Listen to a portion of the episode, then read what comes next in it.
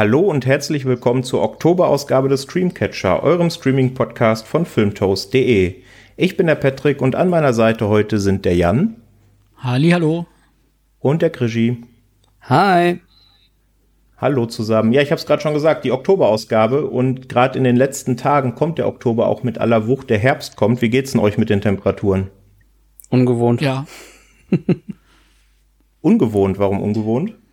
Ich bin zum Training bin ich am Freitag ganz normal einfach ein T-Shirt und kurze Hose gegangen, habe dann gemerkt, dass es doch die falsche Auswahl war. So warm konnte ich mich kaum laufen in dem Moment. und Jan, bei dir? Ja, ich sag immer ähm, ganz klassisch, ähm, auch für mich jetzt als Ausdauersportler oder vor allem Läufer gibt es dann auch nur die falsche Kleidung oder das schlechte Wetter. Aber nichtsdestotrotz bin ich eigentlich dann doch froh, immer, ja, möglichst kurz, kurz, wie man sagt, ne, mit wenig ähm, Stoff am Leib ähm, draußen zu laufen und wenn es jetzt immer kälter wird und die, ja, die Klamotten immer mehr werden, dann ist es für mich eigentlich auch immer sehr unangenehm eher. Mhm, Aber unabhängig davon, ja, ist halt Herbst, ne? Also ist jetzt kalendarisch Herbst und meteorologisch Herbst und ja, muss man sich halt ein bisschen dann wieder genug Material fürs Fernsehprogramm suchen, wenn die Tage kürzer werden und man mehr Zeit dann ähm, vor ähm, Fernsehen zum Streamen verbringt. Als wenn wir mehr Zeit im Herbst äh, vorm Streaming verbringen würden als sonst im Jahr. Aber gut, ich glaube, die, die Allgemeinheit sieht das schon so, ja. Und es war ja auch schon eine sehr schöne Überleitung. Ähm, es gibt auch ein paar News, die wir heute abhandeln wollen, die jetzt gerade auch ähm, ein paar Sachen betreffen, die jetzt im Herbst starten und ein paar Sachen, die erst später, teilweise auch erst 2021 starten. Und beginnen wollen wir passend zum Oktober, der ja typischerweise der Horrormonat ist. Viele feiern ja den Schocktober und schauen viele Horrorfilme. Die erste News behandelt Books of Blood. Das ist eine neue Verfilmung von Clive Barkers, ja fast schon legendärem Buch, Kurz, äh, Kurzgeschichtensammlung. Ähm, kennt ihr die erste Verfilmung Book of Blood? Hat die einer von euch gesehen? Nein, nee. also ich habe es nicht gesehen. Ich habe, glaube ich, wenn mich nicht alles täuscht, bei IMDb mal nachgeschaut und da ist die Bewertung auch eher nicht so einladend. Ja, das stimmt. Der ist okay, den kann man schon angucken, aber ist mit Sicherheit ähm, wenn man den Stimmen glauben mag, wird es der Vorlage nicht gerecht. Und das soll sich da jetzt ändern. Bei diesem Film ähm, führt Brennan Braga Regie. Den kennt man ja von diversen Raumschiff Enterprise Serien, für die er geschrieben hat. Oder zuletzt, zuletzt eben The Orville. Und Seth MacFarlane ist auch noch mit an Bord. Da ist quasi das Duo aus The Orville wieder zusammen, der produziert. Und ja, es sind im Grunde drei Geschichten, die dieser Film verhandelt. Eine geht um ein vermeintliches Medium, eine geht um eine Frau, die an Misophonie leidet und die dritte geht um einen Killer, der auf der Suche nach einem sehr wertvollen Buch ist, um damit quasi bis ans Ende seines Lebens auszusorgen. Und das Ganze startet in den USA jetzt schon am 7. Oktober, also perfekt eben für den Schocktober. Allerdings auf Hulu. Und wie wir ja wissen, Hulu hat noch kein Pendant in Deutschland. Dementsprechend gibt's da auch noch überhaupt keinen Deutschlandstaat, den man, den man verkünden kann. Spricht euch das Projekt an oder ist das gar nichts für euch, Jan? Also per se, ich glaube, ich habe schon mehrfach erwähnt, bin ich jetzt nicht der allergrößte ähm, Horrorfreund, aber ich sag mal, Hulu-Inhalte der letzten Jahre haben mich eigentlich in der Regel schon abgeholt. Jetzt ist es, wie du sagst, ein bisschen Lotterie, wo das dann bei uns landet und ob es überhaupt dann noch im äh, Schocktober bei uns zu sehen sein wird, ist eher ähm, zu bezweifeln. Also ich denke mal eher vielleicht, dass es im nächsten Frühjahr bei Magenta oder TV Now ähm, landet, ähm, die viele von den letzten ähm, Hulu-Produktionen nach Deutschland dann gebracht haben. Mhm. Ja, es gibt ähm, aktuell einen Trailer, der auch Ausschnitte aus allen drei Geschichten zeigt, die der Film erzählt und der sieht eigentlich sehr vielversprechend aus, auch hat durchaus auch eine gesunde Härte. Da bin ich, bin ich mal gespannt. Krischi, ist das was für dich? Klingt auf jeden Fall interessant. Bin ja auch genauso wie Jan kein großer Freund von Horror, aber ich schließe mich da nicht komplett aus. Also ich gucke mir immer mal einen Trailer dazu an und wenn ich sage, ach, das könnte was sein Und das finde ich in dem Fall, äh, spricht auf jeden Fall an. Ähm, Würde ich das nicht ähm, auslassen wollen unter Umständen, sofern jetzt die Bewertung auch entsprechend, ähm, also dass das so rüberschwappt und auch wirklich das, sich so bestätigt, dass das auch was Gutes ist. Mhm. Weil wenn die Bewertung dann schon von vornherein, also selbst die Freunde dieses Genres sagen, ach nee, das ist nichts, dann glaube ich, kann ich mir das auch ersparen. Außer ich möchte mitbashen. ja, also bei Book of Blood würde ich das tatsächlich auch so sagen, wer da nicht ein bisschen Affinität fürs Horrorgenre hat und noch nicht viel gesehen hat, da gibt's äh, tausend bessere Filme, mit denen man da starten kann.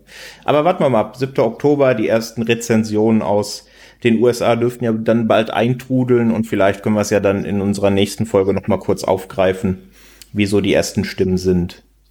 Dann eine zweite News zu einer Serie, die vielleicht ein bisschen interessanter auch für euch ist.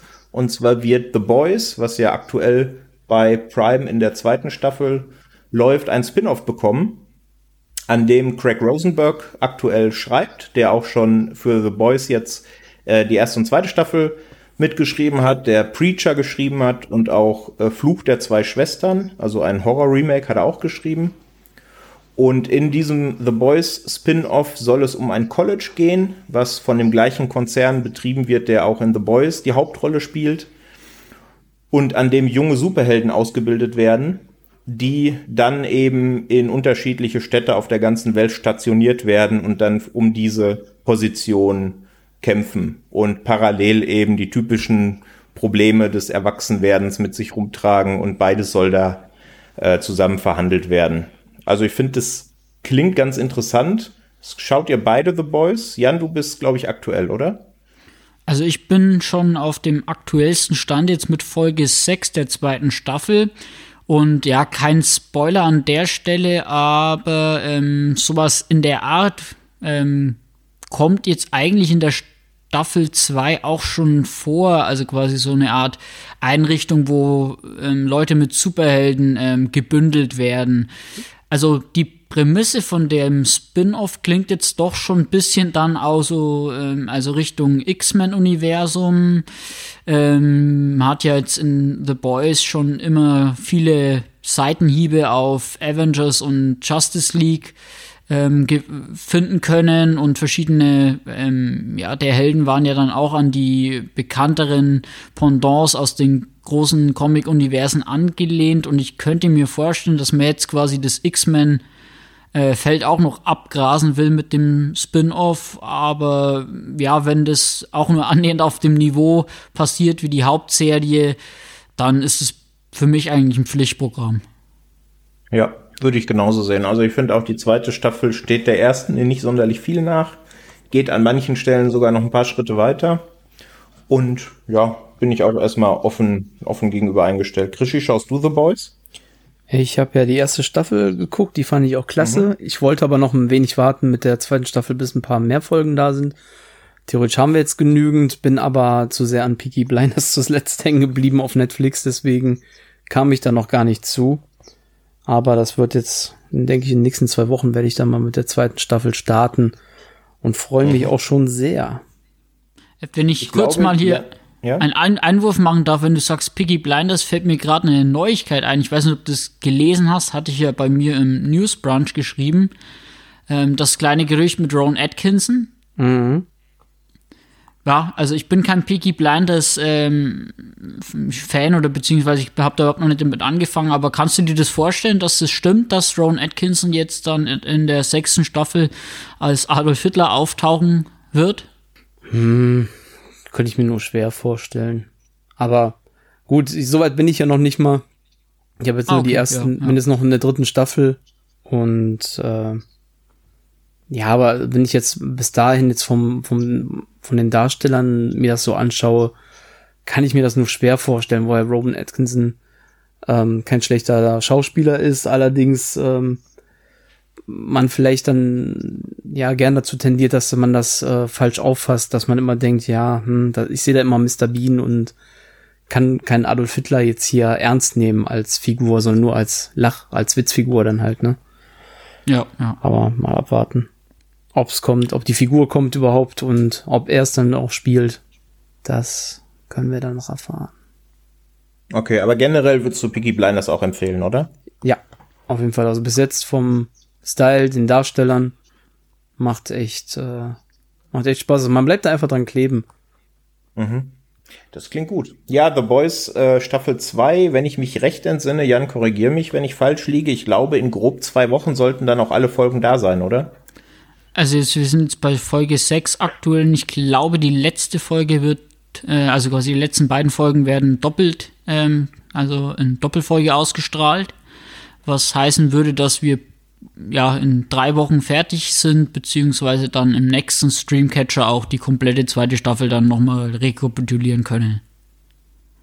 Ja, ich denke, das lohnt sich, darüber nochmal gesondert im Redebedarf zu quatschen. Jo. Okay, also The Boys Spin-off, ähm, ein Titel ist noch nicht bekannt, ein Veröffentlichungszeitraum ist auch noch nicht bekannt. Es wurde jetzt eben nur, um, denke ich, den Hype von der zweiten Staffel mitzunehmen, eben die News jetzt schon platziert, dass da ein Spin-off kommt. Eine andere News behandelt einen komplett anderen Streaming-Dienst, und zwar HBO Max. HBO Max hat sich nämlich die Serienadaption eines der, so wird zumindest kolportiert, besten Filme aller Zeiten geschnappt. Und zwar ist ja Steven Spielberg schon seit ein paar Jahren, glaube ich sogar, seit 2018 daran, äh, Akira Kurosawas Rashomon neu zu verfilmen, eben als Serie. Und da hat sich HBO Max jetzt die Rechte ran gesichert. Ähm, ich glaube, Jan, du hast Rashomon als einziger von uns gesehen, oder? Er hat es schon eine ganze Weile her, aber ich glaube, dass man die ähm, ja, dieses Lob quasi einer der besten Filme aller Zeiten durchaus un unterschreiben kann, weil das ähm, vielfach auch in Erzählweise Sicht ähm, ja für etliche Blockbuster und äh, Produktionen ähm, Vorbild war. Und ja, ich bin gespannt, weil das ja natürlich doch ein sehr, sehr alter Film jetzt schon ist, ähm, wie man das zeitgemäß mit einem Twist vielleicht ähm, und auch vor allem im Serienformat dann zeitgemäß, also neu auflegen wird. Und ja, HBO Max ist ja an der Schwelle momentan ähm, auch den Weg nach Europa zu finden als eigenständiger Dienst und nicht mehr nur ähm, zum Sublizenzieren quasi hauptsächlich über Sky bei uns. Und deswegen könnte ich mir vorstellen, dass das einer der Titel sein wird, mit dem man dann auch in Europa auf ähm, Abonnentenjagd gehen wird. Mhm. Ja, ich denke auch, damit holt man ja dann auch ein, ja, ich will nicht sagen eher spezielles Publikum, aber schon ein eher erfahreneres Kinopublikum ab, weil ich meine, Rashomon ist nun jetzt genau 70 Jahre alt. Das heißt, der hat ja durchaus schon ein paar Jahre auf dem Buckel. Wahrscheinlich könnte uns der Samuel, wenn er heute in der Folge dabei war, auch ein Referat drüber halten, weil der ja ähm, Kurosawa-Filme, ich glaube, fast alle geschaut hat oder zumindest sehr viele geschaut hat. Müssen wir ihn dann mal in der nächsten Folge befragen, wenn er dann wieder dabei ist. Gut, ich glaube, Jan, du hast dann noch ein, zwei News für uns, oder? Ja, wir hatten ja in der letzten Folge ähm, den Film The Guilty, also einen dänischen Kammerspiel-Thriller, ähm, bei den Neustarts von Amazon Prime empfohlen. Und da gibt es jetzt Pläne, beziehungsweise schon sehr konkrete ähm, ja, Produktionsstatus quasi eines Remakes. Ähm, in der Hauptrolle wird da die ähm, wird da der Jake Gyllenhaal ähm, auftauchen und ähm, auch produzieren. Und Netflix hat sich jetzt im frühen Stadium des äh, Projekts schon die Rechte für 30 Millionen Dollar gesichert und ich denke mal nicht, dass das mehr äh, als ein Jahr äh, dauern wird, bis der Film dann auch äh, beim Streamingdienst zu sehen sein wird.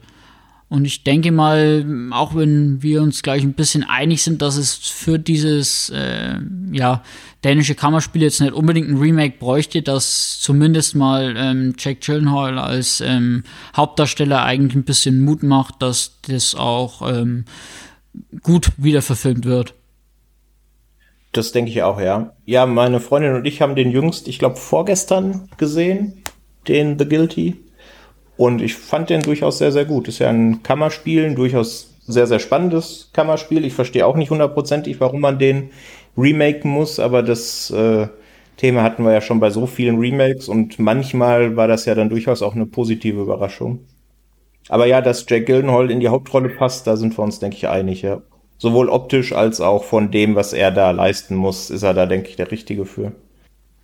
Ja, und dann hätte ich noch eine frische News äh, bezüglich unserem Tordarsteller Chris Hemsworth, der ja schon mit äh, Extraction bei Netflix einen äh, Einstand gefeiert hat und es wurde jetzt bekannt, dass er für vier Filme quasi bei Netflix ähm, ja, wieder auftauchen wird. Unter anderem ist das erste Projekt da schon relativ konkret. Und zwar heißt es Spiderhead und wird verfilmt von äh, Joseph Kosinski. Und mit an Bord sind außerdem noch Miles Teller und Johnny äh, Smollett.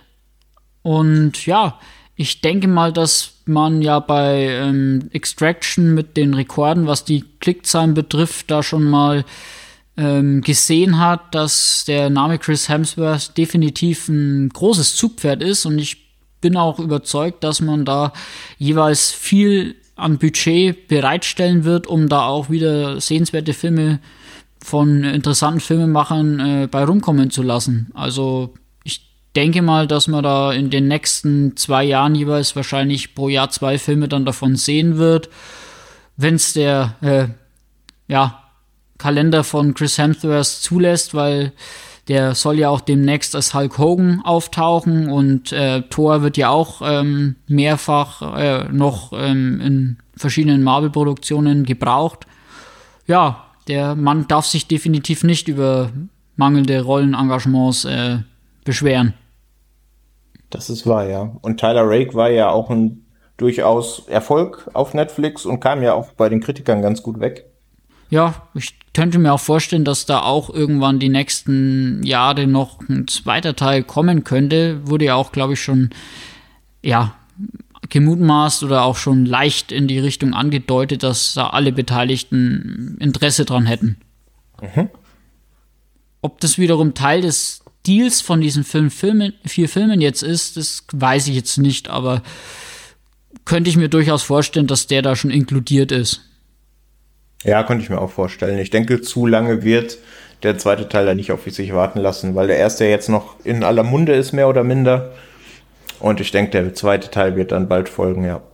Ja, ich glaube, das war's dann, was die News betrifft. Meinerseits auch. Okay, gut.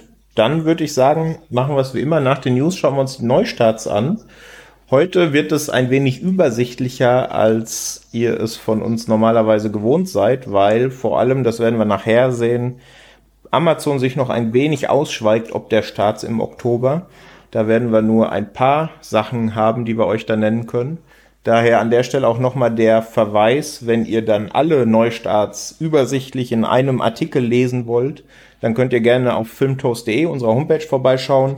Da wird es dann zu gegebener Zeit wie jeden Monat auch noch einen Artikel geben, wo alle Neustarts zusammengefasst werden, auch mit kurzen Inhaltsangaben. Ähm, da habt ihr dann die komplette Übersicht.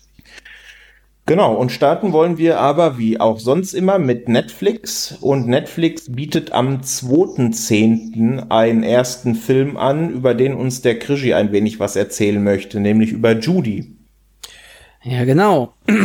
Ist ja auch Oscar prämiert worden durch äh, seine Hauptdarstellerin. Und zwar Renée Selviger spielt hier Judy Garland, die man, denke ich, in erster Linie durch äh, Der Zauberer von Oz kennt wo sie halt Dorothy Gale gespielt hat, also praktisch die Hauptfigur, die ja in diese ja fabelhafte Welt da in Oster gelangt und äh, ihre Abenteuer da erlebt. Und Judy Garland war halt nicht nur Schauspielerin, sondern beziehungsweise Kinderstar. Die war ja, glaube 16 Jahre alt bei Der Zauberer von Oz, wenn ich das richtig im Kopf habe. Und einige, viele Jahre später behandelt der Film ähm, eine Zeit, wo Judy Garland sehr, ja, ich nenne es jetzt mal ganz böse, abgewrackt war, sehr stand vor dem Ruin, war pleite, war mehrfach geschieden, stand mit den Kindern fast schon auf der Straße und hat dann ein Engagement in London angeboten bekommen, wo sie singen sollte und hat aber trotzdem auch sehr viele Alkohol- und Drogenprobleme und ja, das wird halt alles da behandelt, so diese Zeit in London und immer wieder auch kurze Rückblicke in ähm, ja in ihre Jugendzeit, wo sie dann halt äh, wirklich getrimmt wurde. Kommt nächster Film, nächster Werbespot. Ja, das wäre so grob der Inhalt, also ist halt ein Biopic. Ähm, das kann man gut finden, das kann man nicht gut finden. Biopics an sich. In diesem Fall hier würde ich sagen, und ich habe ja damals auch die Kritik für uns geschrieben, für Filmtoast, ähm, ist bei mir leider nicht so gut angekommen. Und ich mag in der Regel eigentlich immer biografische äh, Werke. Und da muss ich sagen, das war wirklich nicht so ganz das, was ich mir erhofft hatte. Ähm, zumal, ähm, ja, wie drücke ich es am besten aus? Die Figur Judy Garland erlebt man halt da als sehr kaputten Menschen und man fragt sich immer wieder, wie ist es dazu gekommen? Und durch die Rückblicke bekommt man zumindest mal einen kurzen Eindruck, aber das ist immer sehr, sehr kurz gehalten und zieht sich leider auch ein wenig. Und Renée Selweger fand ich auch nicht so gut, dass, wie man es erwartet hätte von jemandem, der den Oscar gerade bekommen hat für seine Performance. Äh, mhm. Das war, ich würde jetzt nicht sagen enttäuschend, aber mir war das einfach zu viel Overacting. Ähm, und da ich die, ja, die Person Judy Garland davon keine alten Aufnahmen kenne, kann ich das auch schwer beurteilen, wie gut sie vielleicht die Figur getroffen hat. Vermutlich recht gut. Sonst hätten sie keinen Oscar bekommen, denke ich mir. Wer weiß, ist ja sowieso so eine eigene Klamotte, die Oscars. Ich denke mir da nur als Beispiel an Rami Malik bekommt den Oscar als Darsteller von äh, äh, Freddie Mercury in Bohemian Rhapsody und einen Taron Egerton, der einen Elton John ebenfalls sehr gut dargestellt hat, wird nicht mal nominiert. Also, wenn man das versucht so zu vergleichen, glaube ich, da kann man sich den ganzen Abend drüber unterhalten. Muss man, aber glaube ich mhm. an dieser Stelle nicht. Vielleicht mal einem Special. ja, wäre vielleicht eine Idee tatsächlich, ja. Okay, also ähm, keine unbedingte Empfehlung, aber am besten macht man sich dann selber ein Bild ab. Dem 2.10. bei Netflix. Dann, vier Tage später, am 6.10. haben wir einen Clint Eastwood-Film, der zu Netflix kommt, und zwar The Mule. Jan, du wolltest uns ein wenig zu The Mule erzählen. Ja, also The Mule ist ähnlich wie jetzt ähm, Gran Torino beispielsweise ein Film, wo ähm, der inzwischen schon ja, altersweise Clint Eastwood äh, auch dieses Alter voll ähm, quasi in Szene setzt und äh, einsetzt und zwar beruht das auch auf wahren Begebenheiten, dass ein, ja, sehr, ich weiß gar nicht, ob das genaue Alter genannt wird, auf jeden Fall deutlich über 80-jähriger ähm, Mann, ja, ein Witwer, der irgendwie in Amerika gibt es ja kein so Sozialsystem wie bei uns, sodass quasi auch wirklich alte Leute teilweise ähm, weit über das normale Rentenalter hinaus noch ähm, dafür sorgen müssen, dass Geld ins Haus kommt. Und ja, er wird dann quasi ähm, von einem Verwandten erstmal angesprochen, was äh, eine kleine Kurierarbeit zu übernehmen und findet dann relativ schnell heraus, dass er quasi ähm, als Drogenkurier eingesetzt wird äh, im amerikanisch-mexikanischen Grenzgebiet. Aber ähm, natürlich werden Leute jenseits der 70 jetzt nicht so regelmäßig kontrolliert. Ähm, wie jüngere Leute und dadurch ähm, wird er, bleibt er da ziemlich lang von der Polizei unentdeckt und kann dann immer größere Mengen an Drogen äh, in die Staaten überführen und verdient sich halt da ein bisschen was dazu.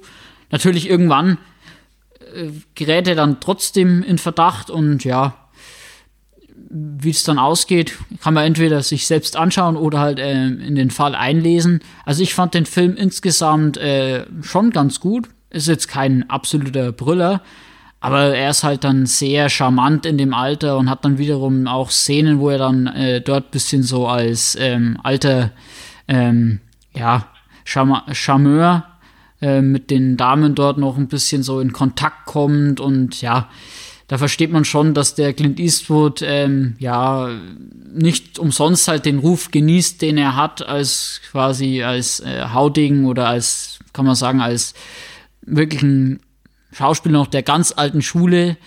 Und ich finde, trotz der ähm, Kontroversen, die es da manchmal gibt, wegen irgendwelchen ähm, Republikanern, also republikanischen Standpunkten, die er da teilweise verfechtet, finde ich ihn als Mensch trotzdem interessant und als Schauspieler eigentlich immer sehenswert. Also nicht nur für Fans jetzt ähm, von so Realverfilmungen, sondern auch vor allem von ihm als Person kann man den Film wärmstens empfehlen. Ja, ja ich habe ihn selbst noch nicht gesehen, aber ich finde, Clint Eastwood-Filme sind eben oft speziell, aber sprechen mich dann doch meist an. Also ich werde mir dann auf jeden Fall, auf jeden Fall anschauen.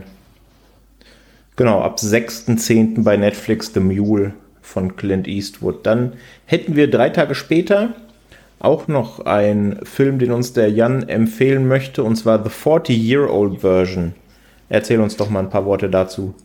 Also, ich habe den Trailer neulich gesehen und habe mich dann ein bisschen informiert. Und zwar ist es eine, ja, sehr, sehr interessante Produktion von einer, ja, Rapperin, die so ein bisschen schon, wie gesagt, 40-Year-Old Version deutet es an, also quasi mein 40-jähriges Ich ist die deutsche Übersetzung des Films. Ähm, es ist eine, ja, eine glücklose Theaterautorin ähm, und in New York und die versucht sich dann ein bisschen ähm, im, als Rapperin neu zu erfinden und muss dann den Spagat quasi zwischen dem Theater und den Hip-Hop-Welten ähm, meistern.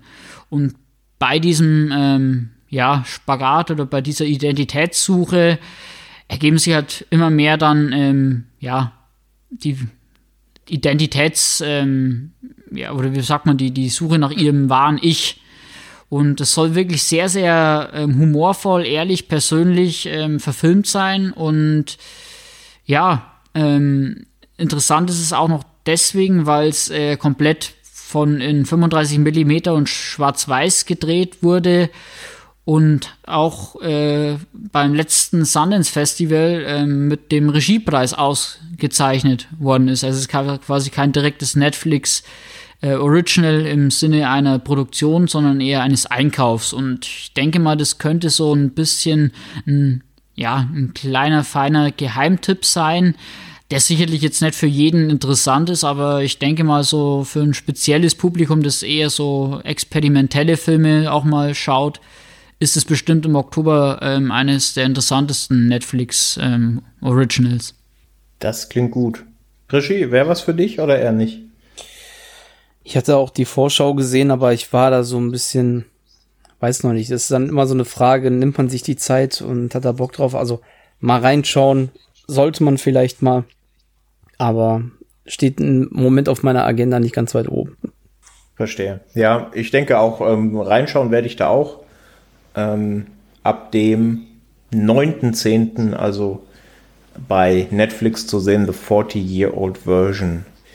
Dann hätten wir sieben Tage später einen Neustart bei Netflix, der so aus meiner Sicht der, aber das kann der Jan gleich viel besser sagen, vielleicht größte Neustart ist im Oktober.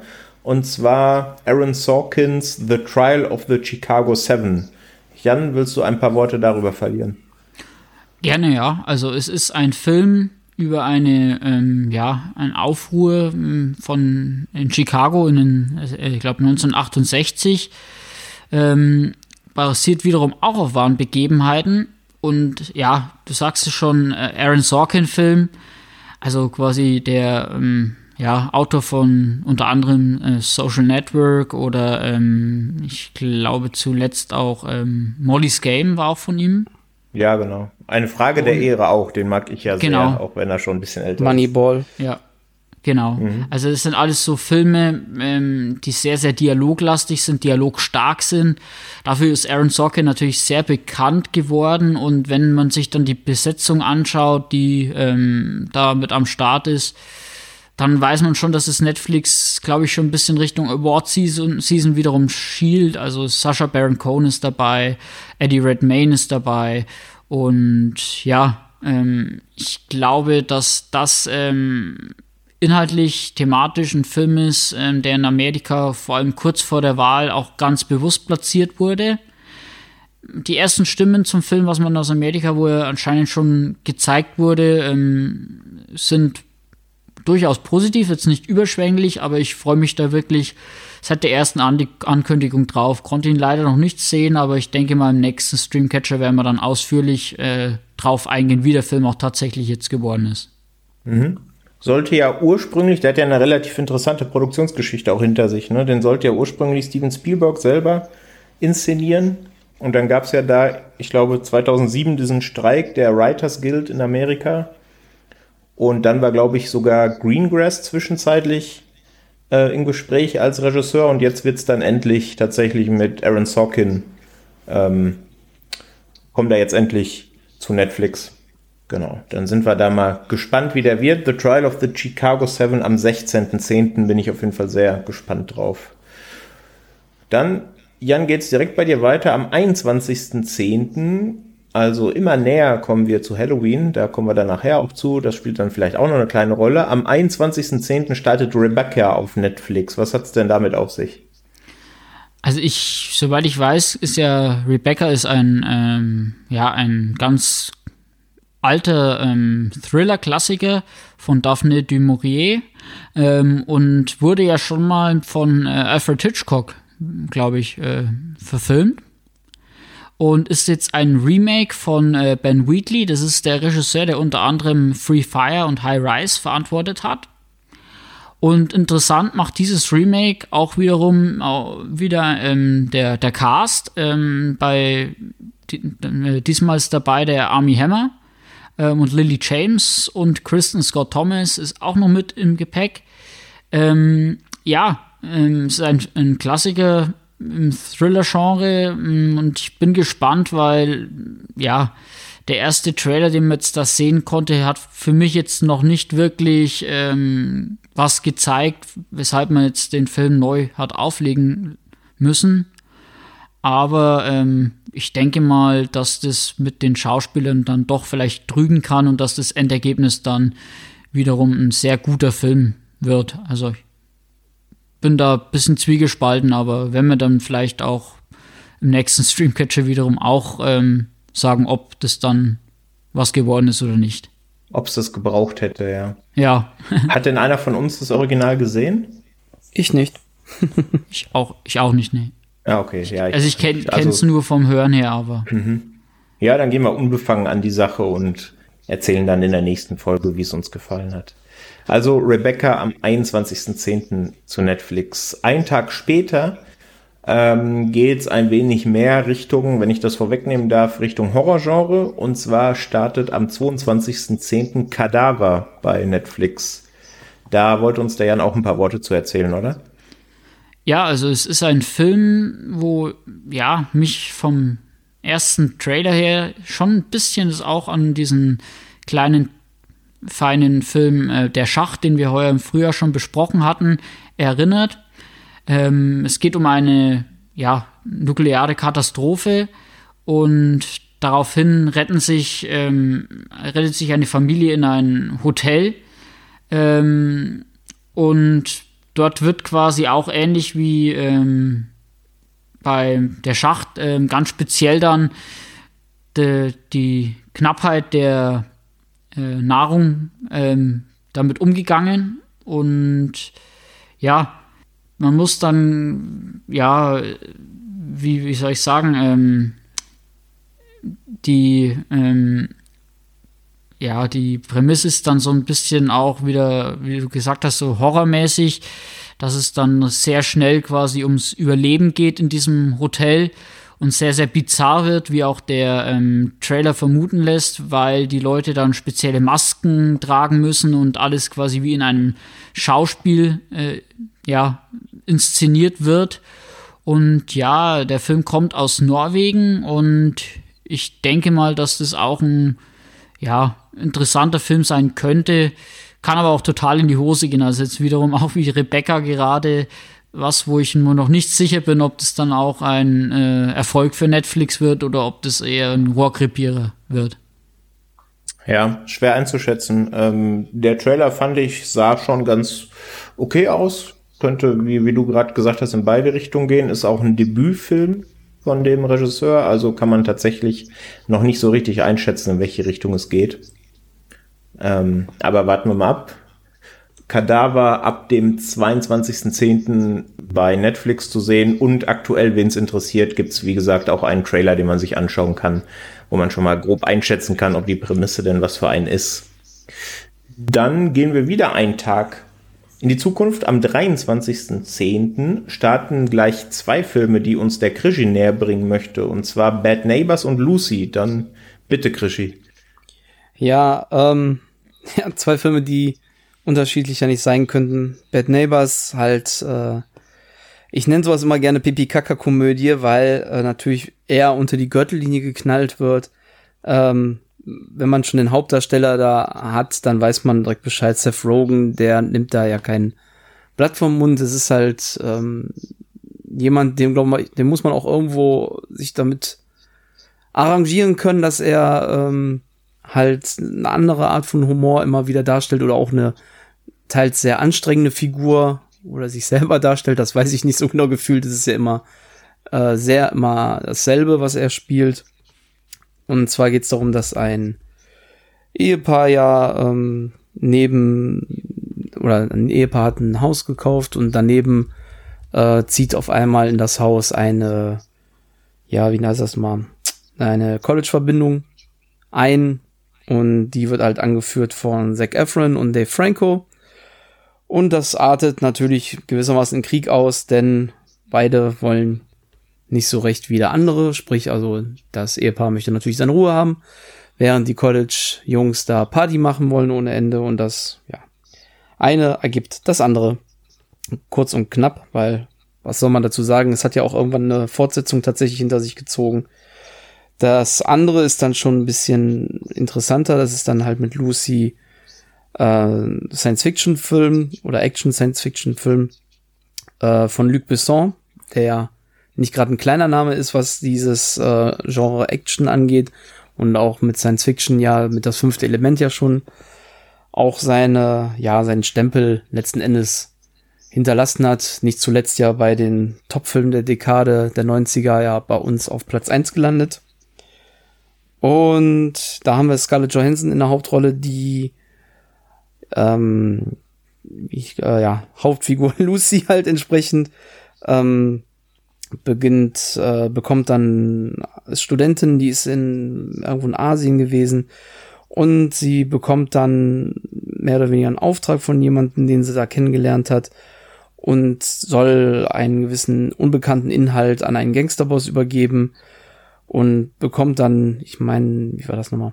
So eine Art Droge, so eine synthetische Droge bekommt sie dann ähm, in ihren Bauch, glaube ich, rein operiert, implantiert in den Unterleib und das ähm, Beutelchen platzt dann und dadurch bekommt sie gewissermaßen ähm, ja ganz anderes Denken, ganz andere Denkweise, die sich auch immer mehr steigert bis zum Ende hin, wo ich persönlich in den letzten zehn Minuten glaube ich gar nichts mehr gerallt habe.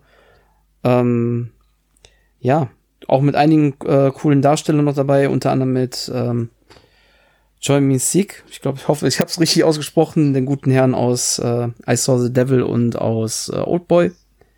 Oder ähm, auch Pilo Asbeck, den man jetzt zuletzt ja noch, oder zumindest ich habe den zuletzt erst dort nur noch wahrgenommen, in Game of Thrones und auch in der Ghost in the Shell Realverfilmung, wo auch Scarlett Johansson ja die Hauptrolle hatte.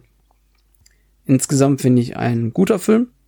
Hat mich aber, ich müsste den eigentlich noch mal gucken, weil ich glaub, am Ende wirklich dann nur saß und gedacht habe, was ist jetzt da eigentlich gerade am Ende alles passiert? Ich konnte das nicht mehr.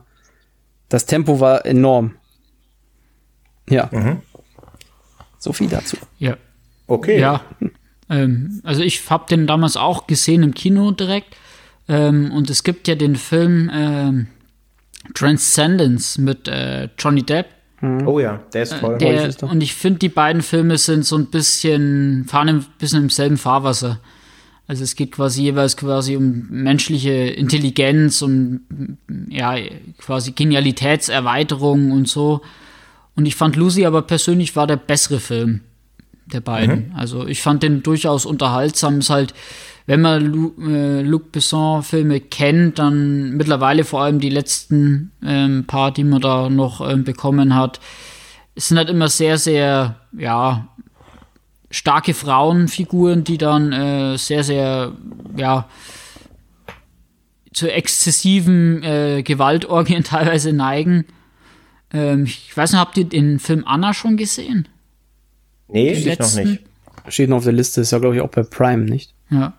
Ich weiß gar nicht, ob der im Abo schon vorhanden ist. Ich habe den gleich mal geliehen. Also der ist mich auch äh, ähnlich dann ähm, konzentriert sich über, über eine Hauptfigur wieder Ähm, und ich finde aber, dass Lucy ähm, nicht ganz das Potenzial entfaltet, das quasi ein menschliches Gehirn entfalten könnte, laut dem Film. Anna ist in also der Flat. Okay. Kurzer Ein Einwurf. Ah, Hab gerade nachgeguckt. Mhm. Ah ja. Sehr gut. In der Prime Flat. Da kann man sich dann ein Luke Besson Double Feature geben. Okay, also Bad Neighbors und Lucy beide am 23.10. bei Netflix am Start. Abschließend für den Netflix-Blog hätten wir etwas, was wir gleich beim Prime-Blog auch mehr oder minder haben, und zwar ein kleiner, ein kleiner ähm, Halloween-Part, denn beide Streaming-Anbieter widmen sich natürlich dem Schocktober, wenn man so will, der auf Halloween ähm, zugeht. Und zwar hat Netflix am 28.10. einen Horrorfilm im Gepäck und am 30.10. gleich zwei. Am 28.10. Nobody Sleeps in the Woods Tonight.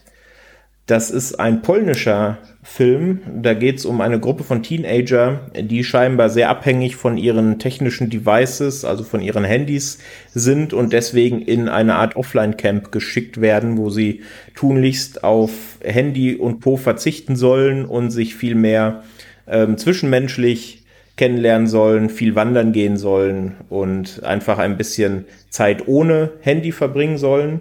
Doch wie es dann immer so in Horrorfilmen ist, irgendetwas lauert dort in dem Wald und plötzlich muss diese Gruppe aus, aus von Teenagern um ihr Überleben kämpfen und sollen da dann erkennen, ähm, äh, was wahre Freundschaft, Liebe und Opferbereitschaft füreinander äh, bedeutet. Viel mehr ist über den Film noch nicht bekannt. Ähm, bei einer polnischen Produktion muss man, muss man mal schauen. Ich kenne jetzt nicht so viele polnische Horrorproduktion der letzten Jahre. Von dem her bin ich da mal gespannt, was Netflix da bietet. Und ja, zwei Tage später, am 30. gibt es gleich zwei Filme. Einmal The Day of the Lord. Das ist, äh, wenn ich mich richtig informiert habe, ein spanischer Film, wo es darum geht, dass ein Priester, der eigentlich schon im Ruhestand ist, von einem guten Freund gebeten wird, doch noch einmal die Robe anzuziehen und einen Exorzismus bei seiner Tochter durchzuführen. Klingt also nach ganz klassischem ähm, Exorzismus-Horror. Kann man gerade an Halloween, denke ich, nicht viel mit falsch machen. Und ich denke, der größte von den dreien ist dann His House. Der startet auch am 30. Der lief auch schon auf dem Sundance Film Festival und hat dort durchaus, ähm, durchaus positive Stimmen mitgebracht. Da geht es um ein junges Pärchen, ähm, welches aus der Flucht ist, aus dem Südsudan und ein neues Leben in einem kleinen englischen Kaff aufbauen möchte, aber dann relativ schnell merkt, dass in diesem kleinen Kaff dann nicht nur freundliche Engländer beheimatet sind, sondern auch noch irgendein namenloses Böse. Und das viel mehr habe ich jetzt zu dem Film auch nicht rausgesucht. Ich denke, es ist wie oft bei Horrorfilmen, je weniger man drüber weiß, desto besser, weil die mit Sicherheit noch die eine oder andere Überraschung mit sich bringen. Spricht euch davon irgendwas an oder sagt ihr auch an Halloween ist Horror eher, eher zweitrangig für euch? Also ich habe jetzt kein Problem damit an, also ich denke, wenn Halloween ist, sollte man sich auch vielleicht irgendwas mit Horror angucken oder es muss ja nicht purer Horror sein. Es könnte ja auch was gemischtes sein, was äh, Horror ankratzt. Aber äh, grundsätzlich spricht das, ist, finde ich, schon sehr ansprechend, dass man dann sagen kann, ach komm, mach mal doch ein Doppelfeature, man guckt was Klassisches, was man kennt, wo man Lust drauf hat, es nochmal zu gucken und dann was Neues oder genau umgekehrt, man guckt erst das Neue und sagt dann, wenn es einem nicht gefallen hat, gucke ich mir jetzt das Klassische an, da weiß ich, was ich kriege. Kann man, glaube ich, nicht viel verkehrt machen, wie du es gesagt hast schon. Mhm. Genau, ja, dann sind wir mal gespannt, was Netflix da zu bieten hat. Ähm, für mich persönlich gibt's noch einen ganz eigenen Horrorfilm am 31. Oktober an Halloween, denn da spielt mein erster FC Köln gegen die Bayern aus München. Von dem her habe ich da noch einen Horrorfilm mehr auf der Liste, den ich mir da angucken werde. Höchstwahrscheinlich zumindest. Genau, ja, so viel zu den Filmen bei Netflix im Oktober. Dann schwenken wir mal rüber ähm, in, das, in die Seriengefilde, da hat und in die Eigenproduktion, da hat vor allem der Jan ein paar Tipps für uns. Am 2.10. schon startet Emily in Paris. Jan, erzähl uns doch mal, was es damit auf sich hat. Ja, kleine, kleine Vorwarnung. Also, ob das jetzt Tipps sind, das weiß ich noch nicht. ähm, es sind Informationen über die neuen Netflix-Projekte im genau. Oktober, nennen wir es mal so. Mhm. Und zwar ist das Emily in Paris, äh, ist die neue äh, ja, Serie von den äh, Sex and the City-Schöpfern. Und in, ja, ist eigentlich wieder eine ähnliche äh, Konstellation, also spielt wieder ein bisschen Modebereich. Und zwar spielt Lily Collins eine junge 20-jährige ähm, Chicagoerin, äh, die Marketing studiert hat und dann von einer Modefirma ähm, in Paris engagiert wird, um dort ähm, den Social Media Auftritt ähm, ja, neu zu übernehmen und zu gestalten. Und ja, verwickelt sich halt dann so ein bisschen in der neuen Heimat in ja, alles so Zwischenmenschliche, was man halt so von diesen Serien dieser Art erwartet. Also ich denke mal, für Fans der Sex in the City Schiene ist das definitiv wieder mal äh, Futter, aber ansonsten, ja, glaube ich, ist es eher was, was man vielleicht vernachlässigen kann als ähm, Serienfan anspruchsvoller Kost. Verstehe. Ja, zu, zu Sex and the City kommen wir ja zumindest am Rande nachher auch noch, wenn wir über eine aktuelle Serie sprechen.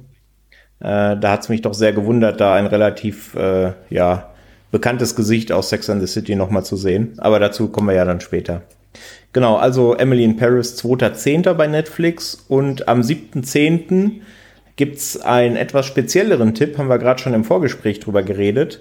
Und ich hoffe, dass ich es richtig ausspreche. Wongo Zero Flucht zum See. Was macht das denn so besonders, Jan? Ja, es ist eine Serie, ähm, die momentan wieder mal passender nicht getimt werden könnte. Einerseits Horrorgenre, Science-Fiction-Genre, im äh, Oktober, wie gesagt, immer gut platziert und dann ähm, ist es eben eine russische Serie, die sich ähm, mit einer, ja, Seuche beschäftigt, die die Menschen wieder mal an den Rande de, der Apokalypse führt. Und ja, es geht um Überlebenskampf, es geht um Beziehungen und äh, ja, um den, die Frage der Menschlichkeit. Und wir haben gerade im Vorgespräch schon äh, drüber gerätselt, ob wir überhaupt schon mal Serien aus Russland äh, irgendwie mitbekommen haben. Ich glaube, bei Netflix ist es wahrscheinlich die erste. Ähm, Filme haben wir schon öfters gehabt, aber Serien wüsste ich jetzt keine. Nee, mir ist tatsächlich auch keine eingefallen. Von dem her sind wir mal sehr gespannt, was, was da auf uns zukommt. Klingt auf jeden Fall, ja, aktueller könnte es nicht sein. Wir hatten es ja mit, mit Slöborn vor ein paar Wochen erst noch. Ähm, ist natürlich gerade ein sehr brisantes Thema, ist immer noch in aller Munde, der, die Pandemie mit dem Coronavirus. Von dem her kommt es vielleicht zu der rechten Zeit. Schauen wir mal. Also Wongo Zero, Flucht zum See am 7.10. bei Netflix. Ja, zwei Tage später ähm, gibt es dann die zweite Staffel einer Serie, die ich glaube ich hier schon ein paar Mal angesprochen habe.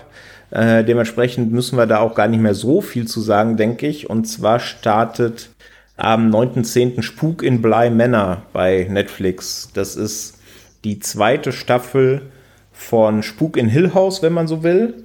Ähm, eine Serie von Mike Flanagan, den man eben unter anderem bisher hauptsächlich aus dem Film Bereich kennt, der jüngst eben Dr. Sleeps Erwachen gedreht hat, also Shining Teil 2, wenn man so will, aber auch ähm, Still oder Hush heißt er im englischen Original bei Netflix oder den zweiten Ouija, Ursprung des Bösen, der viel, viel, viel besser ist als der erste tatsächlich.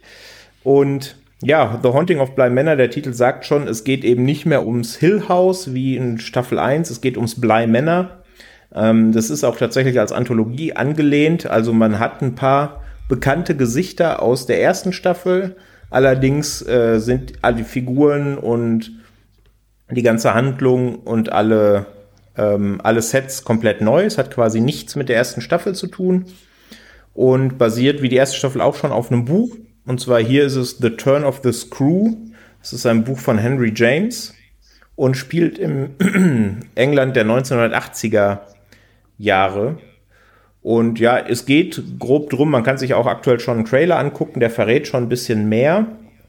Ähm, es geht um zwei Kinder, die eines Tages eine neue, ja, wie nennt man es, Nanny, wenn man so will, bekommen und diese Nanny merkt relativ schnell, dass in dem Haus oder auch mit den Kindern irgendetwas vor sich geht. Und ja, viel mehr Infos gibt's jetzt ad hoc nicht. Wie gesagt, der Trailer verrät noch ein bisschen mehr. Das muss dann jeder selber entscheiden, ob er sich das vorher anschaut. Aber wenn das nur ansatzweise an die Qualität von Spuk in Hill House, was für mich eins der absoluten Horrorserien-Highlights ever war, rankommt, dann erwartet uns da, denke ich, Großes. Jan, freust dich auch schon drauf? Definitiv, also ein paar Schocks habe ich ähm, bis heute noch nicht verdaut. Ja, von, äh, exakt. Äh, von Hill House. Und ähm, ja, ich habe neulich das erste Poster von ähm, Bly Manor gesehen und habe schon direkt gewusst, das wird wieder gut. Also da bin ich mir sehr sicher, dass das im Horror-Oktober das Horror-Highlight des Jahres werden wird. Das denke ich auch. Also Mike Flanagan hat selten bis nie enttäuscht eigentlich, hat zumindest immer gute Genrefilme abgeliefert und ja, du hast es gerade richtig gesagt, Hill House war ja auch eher Richtung Slowburn, also da gab es jetzt nicht an jeder an jeder Ecke einen Jumpscare, aber die, die es gab, waren deswegen dann umso effektiver. Das kann man, denke ich, so stehen lassen. Krischi, hast du die, die erste Staffel Spuk in Hill House gesehen oder freust dich auf die zweite? Ähm, ich freue mich nicht auf die zweite, weil ich die erste nicht gesehen habe. Aber so wie ihr das jetzt erzählt, äh, klingt das sehr interessant und ich habe auch gerade schon mal geguckt ähm, und das mir mal auf die Liste gesetzt. Klingt eigentlich gut genug, dass man sagt, okay, könnte ich mir jetzt gerade im Oktober, wenn man schon nicht so viele Filme guckt, vielleicht mal die Serie dann angucken und sich dann ein bisschen anstecken lassen. Und vielleicht ja. dann direkt im Anschluss direkt mit der zweiten dann auch äh, weitermachen. Ja, also wie gesagt, das ist durchaus mehr Grusel, würde ich sagen, als Horror. Ähm, man kann nur empfehlen, wenn es einem nicht sowieso auffällt, auch mal auf darauf zu achten, was da so im Hintergrund vor sich geht. Denn da daraus zieht Spuk in Hill House auch viel seiner Faszination, auf welche Details da geachtet wurde, ist schon, schon teilweise echt verrückt. Und auch durchaus eine spannende Geschichte. Genau. Also Spuk in Hill House am 9.10 äh, Spuk in Bleimänner, Entschuldigung, am 9.10. bei Netflix zu sehen. Und die erste Staffel kann man auch jetzt immer noch bei Netflix nachholen. Dann hätten wir als nächstes drei Dinge, Items, die am gleichen, am gleichen Tag bei Netflix starten. Und zwar alle am 16.10. Grand Army, Jemand muss sterben und La Revolution. Und zu allen dreien kann uns der Jan ein bisschen was erzählen. Ich fange mal mit Grand Army an und zwar ist es eine Serie, wenn man Grand Army hört, denkt man vielleicht eher, das wird was Militärisches. Allerdings geht es in eine ganz andere Richtung. Es geht um fünf äh, Schüler an der größten staatlichen Highschool in äh, Brooklyn. Und ja, es ist eigentlich nicht viel bekannt, aber die ersten Bilder deuten so ein bisschen was in Richtung Euphoria an, also quasi äh, ja, junge Menschen, die sich so wegen ihren Platz im Leben suchen müssen, ja, Überlebenskampf in der harten Gesellschaft und halt ähm, die Fragen der, ähm, ja, wie stellt man die Weichen äh, für eine erfolgreiche Zukunft auch in solchen, ja, Gegenden in Brooklyn, wenn man halt an so einer Schule mit äh, tausenden Mitschülern ist, wie ähm, sticht man da hervor, will man überhaupt hervorstechen? ja, Freundschaft und äh, vielleicht auch erste Erfahrungen mit, mit Kriminalität, mit Drogen und solchen Sachen sind da bestimmt äh, auch wieder mit dabei. Und ja, das sind sehr, sehr viele unbekannte Gesichter, junge Darsteller, die bestimmt sich da wieder in den äh, ein oder anderen, ja, größeren Film oder größere Serie spielen werden, wenn sie da überzeugen. Also auf solche Jugendserien bei Netflix kann man sich eigentlich immer verlassen. Mhm. Ja, dann die zweite Serie, die ich jetzt da noch hätte, ist eine ähm, ja, spanische Produktion, glaube ich, oder ist es argentinisch? Ähm, ähm, jemand muss sterben. Und zwar, also so heißt die Serie. Ähm, ähm, Geht es da um eine, ja, eine, ja, Aristokratenfamilie, ähm, in der ein junger Mann quasi zurück zu seiner Familie kehrt und einen mysteriösen Jungen bei sich hat und natürlich ähm, ist das dann sein Freund und die Familie kommt aber nicht ganz so damit klar, das spielt in den 50er Jahren ähm, in Spanien, ähm, dass das eben ja, ähm, anscheinend äh, ihr Sohn homosexuell ist und deswegen wird es dann wahrscheinlich, der Titel lässt vermuten, ein bisschen ausarten und ein bisschen in die ähm, brutale Richtung gehen. Ja, und die dritte Serie, dann, was war La Revolution? Mhm, ist genau. eine mhm. neue Interpretation, ähm, ja, über den Erfinder der ähm, Guillotine, ähm, ja, und spielt quasi in der französischen Revolutionszeit, ist auch eine französische Produktion, Historienserie, vielleicht ein bisschen auch wiederum ähm, brutal und ähm, ich denke mal, dass wir kommen gleich noch auf eine andere Serie aus Deutschland, die in ähnliche Gefilde vordringt, dass das im, ja, auch, man hatte ja schon oft so Historienserien gehabt, ähm, die immer dann eigentlich auch bei Netflix äh, qualitativ hochwertig produziert sind und ja, die ersten Bilder, die ich jetzt davon sehen konnte, deuten auch darauf hin, dass es so ein bisschen Richtung äh, Les Miserables geht, äh, ohne halt die ähm, starken musikalischen Momente, aber durchaus ähm, vergleichbar von der politischen Spannung, die da thematisiert wird. Ja, also da habe ich auch mir den, den Trailer zu angeschaut zu La Revolution und das sieht auf jeden Fall sehr, sehr hochwertig aus. Aber in welche Genre-Richtung es hundertprozentig geht, kann ich noch nicht so ganz zuordnen. Also ich denke, das wird recht spannend. Sieht vielversprechend aus. Okay, dann hätten wir am 22. noch eine zweite Staffel und zwar äh, zu The Alienist oder die Einkreisung. Also praktisch die amerikanische Produktion, in der unser Daniel Brühl eine große Rolle spielt. Jan, du hast die erste Staffel gesehen? Ja, also ich habe die erste Staffel gesehen und fand sie auch wirklich gut. Ich habe, ähm, glaube ich, irgendwann mal erwähnt, dass ja heuer ähm, diese deutsch-österreichische Netflix-Produktion Freud kam, die da einiges hat versucht abzukupfern. Und ähm, ja, die Serie per se ähm, ist, kann man sagen, eigentlich eine ja, ein Vorgängerformat oder wie soll man sagen, ein Vorgänger noch von Mindhunter, weil es nochmal äh, einige Jahre früher spielt, aber auch um die Erforschung von ähm, ja, psychisch äh, labilen oder psychisch kranken Kriminal ähm, oder ja, ähm, ja, wie sagt man, Tätern Täterprofile. Täterprof genau, Täterprofile quasi, die so ein bisschen ähm, verschiedene Arten von psychischen Erkrankungen dann ähm, zugrunde liegen haben. Und die erste Staffel war aber ähm, abgeschlossen quasi. Also es ist wiederum eine Serie, die anthologisch aufgebaut ist. Es wird sich dann im zweiten äh, Fall, und der heißt Angel of Darkness, wiederum um halt eine andere Buchvorlage der Reihe kümmern, die zwar dieselben Protagonisten hat, aber komplett eigenständig sein wird. Ähm, ich denke mal, dass da wahrscheinlich sogar möglich ist, ohne die erste Staffel gesehen zu haben, da dann einzusteigen. Was ich so ein bisschen mitbekommen habe, weil die Serie, glaube ich, von FX produziert wurde in Amerika schon im Mai, Juni äh, lief, ähm, soll die zweite Staffel um einiges nochmal besser geworden sein als die erste Staffel. Vor allem, wenn man sich die Ratings der Folgen anschaut bei IMDb, habe ich da wirklich Bock drauf und denke mal, dass das ähm, auch wiederum, ja, mindestens die Qualität jetzt halten wird von der ersten Staffel. Mhm. Ja, die erste Staffel habe ich nicht gesehen, ähm, aber gerade als wenn du Mindhunters nennst, das ist natürlich schon, schon ein recht großer Name. Ne? Und ich denke, jetzt, wenn die zweite Staffel da ist, werde ich mal reinschauen. Kann ich, kann ich dir empfehlen, wirklich, ja. Dann mache ich das doch.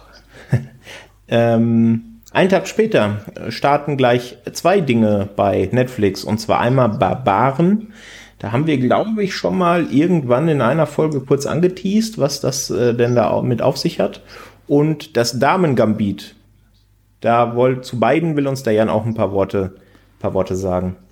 Ja, ich fange mal mit Barbaren an, denn ich habe neulich äh, eine quasi eine Pressemitteilung von Netflix bekommen, wo die ähm, ja, Fragezeichen für mich äh, im ersten Moment ziemlich groß waren. Was soll das jetzt? Weil die war komplett auf Latein verfasst.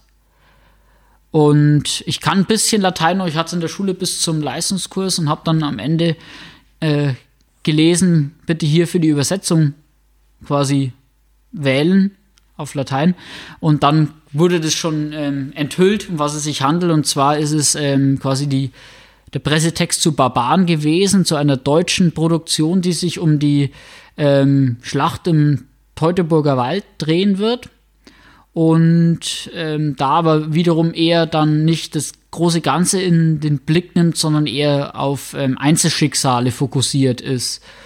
Ja, wir hatten neulich im Redaktionschat auch schon ein bisschen diskutiert, weil ja diese bekannte Varusschlacht, die da auch wiederum auftaucht, ähm, ein bisschen problematisch ist geschichtlich betrachtet, weil die oftmals von ähm, quasi als Gründungsmythos des Deutschen Reiches von ja, rechten Kreisen ein bisschen missbraucht wird, um verschiedene Sachen halt ähm, ja falsch einzuordnen, sag ich mal, geschichtlich, was Deutschland betrifft. Und da ist der für uns bisschen noch de, das Risiko da, dass diese Serie denen ein bisschen vielleicht in die Karten spielen könnte, wenn man das bisschen zu heroisch aufbaut alles. Aber nichtsdestotrotz glaube ich, dass man da sich der Problematik bewusst war und dass es eigentlich mehr dann so ein bisschen leichtere Unterhaltung wird, quasi ein deutsches Vikings, könnte man sagen. Mhm. Auch dazu gibt es ja, glaube ich, mittlerweile sogar einen Trailer oder einen Teaser, den man sich mal anschauen kann und dann relativ schnell sieht, ob das was für einen ist, ja. Also ich denke mal, deutsche Produktion in diesem Genre hatte man bei Netflix jetzt auch noch nicht und ich habe da schon Lust drauf und denke mal, das wird auch im Oktober eins der spannendsten Projekte. Mhm. Und dann ja. am gleichen Tag das Damen-Gambit hattest du auch noch für uns. Ja, Gambit kennt man ja aus der Schachsprache, sag ich mal, und genau da spielt auch dieser Film.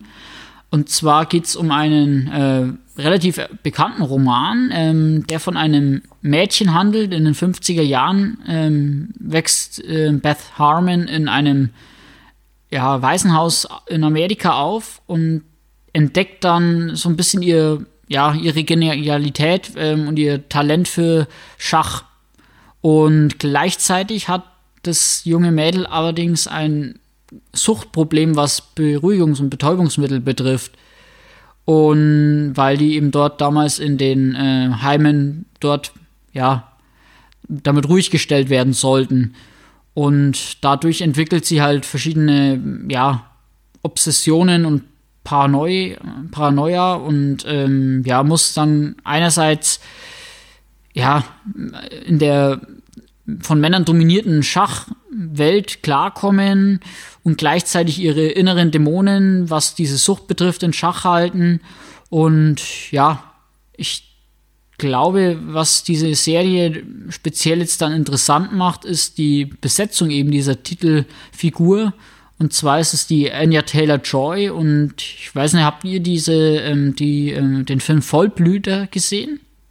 Leider noch nicht, nee weil da hat sie wirklich meiner Meinung nach ihre bislang beste Leistung gebracht, den meisten sie wahrscheinlich jetzt aus ähm, Split und Glass äh, bekannt oder auch jetzt aus New Mutants, der jetzt bei uns derzeit im Kino läuft und genau, ist wirklich eine der eben, oder aus The Witch, da hat sie auch die Hauptrolle gespielt. Genau, ist eben eine junge Schauspielerin, die meiner Meinung nach vom Talent her unter den absoluten äh, vielversprechendsten äh, ist, die man derzeit hat. Und mit dabei ist auch ein äh, ist Thomas Brody Sangster, den man vermutlich auch aus den äh, da, äh, aus den ähm, Filmen, wie haben sie denn geheißen? Fällt mir gerade der Name nicht ein. Dem, ach, Maze, Maze Runner, die genau, auch. Wollte, genau.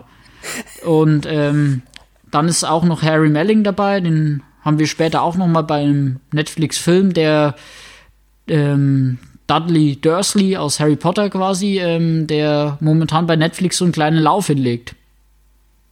Stimmt. Mhm. Ja. Also auf diesen, auf diese Miniserie, ähm, ich habe noch nicht äh, gelesen, wie viele Folgen es sein werden. Ich tippe mal auf vier oder sechs.